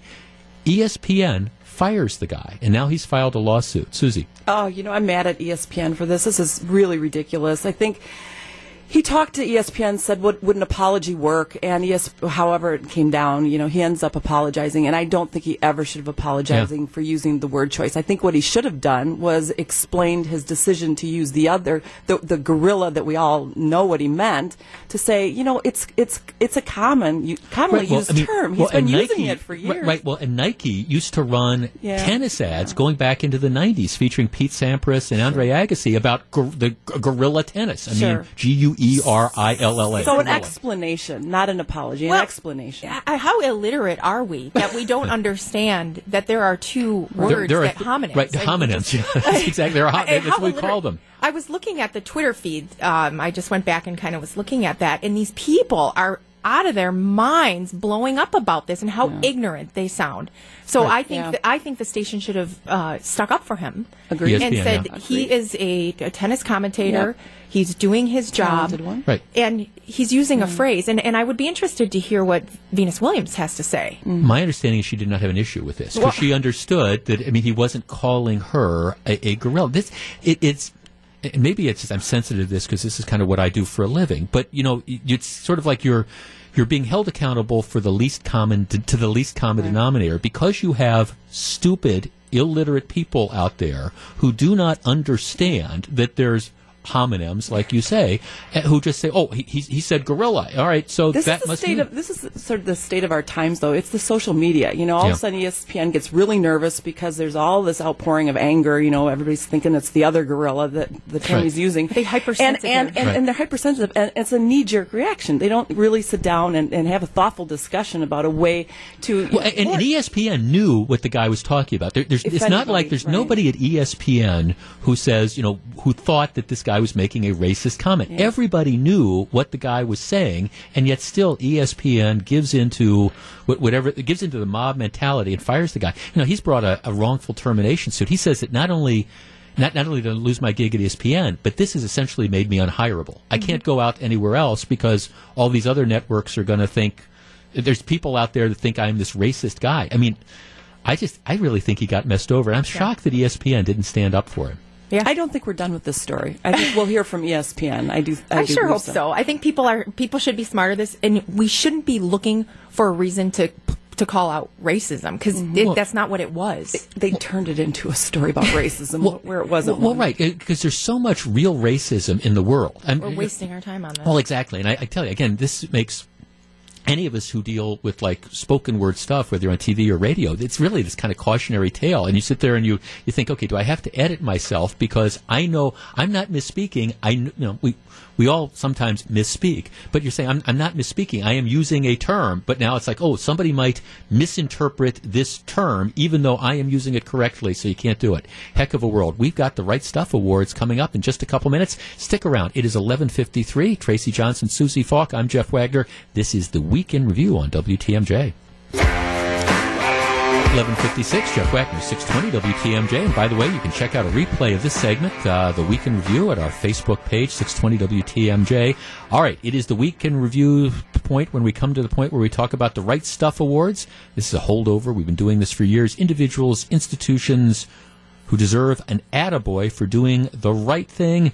Susie Falk, who's got the right stuff for you this yeah, week? well, a couple of my favorite journalists are going to receive awards on Sunday through the National Association of Black Journalists, the Wisconsin chapter.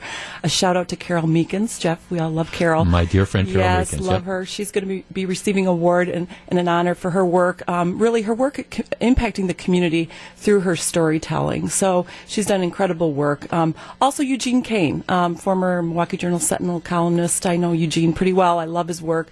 Um, so good for you guys. I also want to give a shout out to Eric Von and Faith Colas. Faith is going to be there picking up an award for Eric, who passed away um, in September, I believe. Loved Eric's work too on AM radio. Not this station, but another great station in town. So good work. Tracy Johnson, the Right Stuff Awards. All right, my Right Stuff Awards goes to the workers at Boeing in South Carolina who voted not to unionize. They are my Right Stuff Award winners because they felt that they didn't need to. They were able to get along with management and figure out the terms of their working, their wages, and all of that, which is not always the case when when companies do need to unionize. Um, if you recall, they spent 750 million dollars uh, to build the South Carolina factory when uh, they closed because of a strike in Washington back in 2008. So I know Right. President Trump is there, and they're going to be rolling out their newest Dreamliner. Right. Yeah, that was a huge um, that was a huge blow to unions. They they put a lot of effort into trying to unionize those workers. They argued, hey, you know, workers in Washington State make thirty six percent more, but the union voted essentially three to one. The workers voted three to one, no union. My winner this week is Congressman Sean Duffy. He was being touted as perhaps the leading Republican challenger to take on Tammy Baldwin. He said, no, I, I'm not going to do it. But the, the reason is very interesting. Um, Sean together with his wife Rachel, who I both know, they got eight kids, including a, a newborn. And he just he said, "Look, life essentially life is too short. This is not the right time to run a statewide race. Now I'd have to spend the next two years." Raising money, campaigning, traveling. I love my job in Congress. I love what I'm doing. But most importantly, family comes first. And my I just don't have the time right now to take away from my family to do that. That's that's just an outstanding thing. And so Sean Duffy wins my Right Stuff Award. All right, we are just out of time. We need to set aside more time for this. Thank you once again, ladies. We'll see you next week. Tracy Johnson from the Commercial Association of Realtors, Susie Falk from the legendary Falk Group PR. I'm Jeff Wagner. I am out of time. Have a great weekend. The weather's going to be exceptional. I am back 8:30 on Monday morning, and we do this all again. It's 11:59 WTMJ uh, today. Coming up, stick around.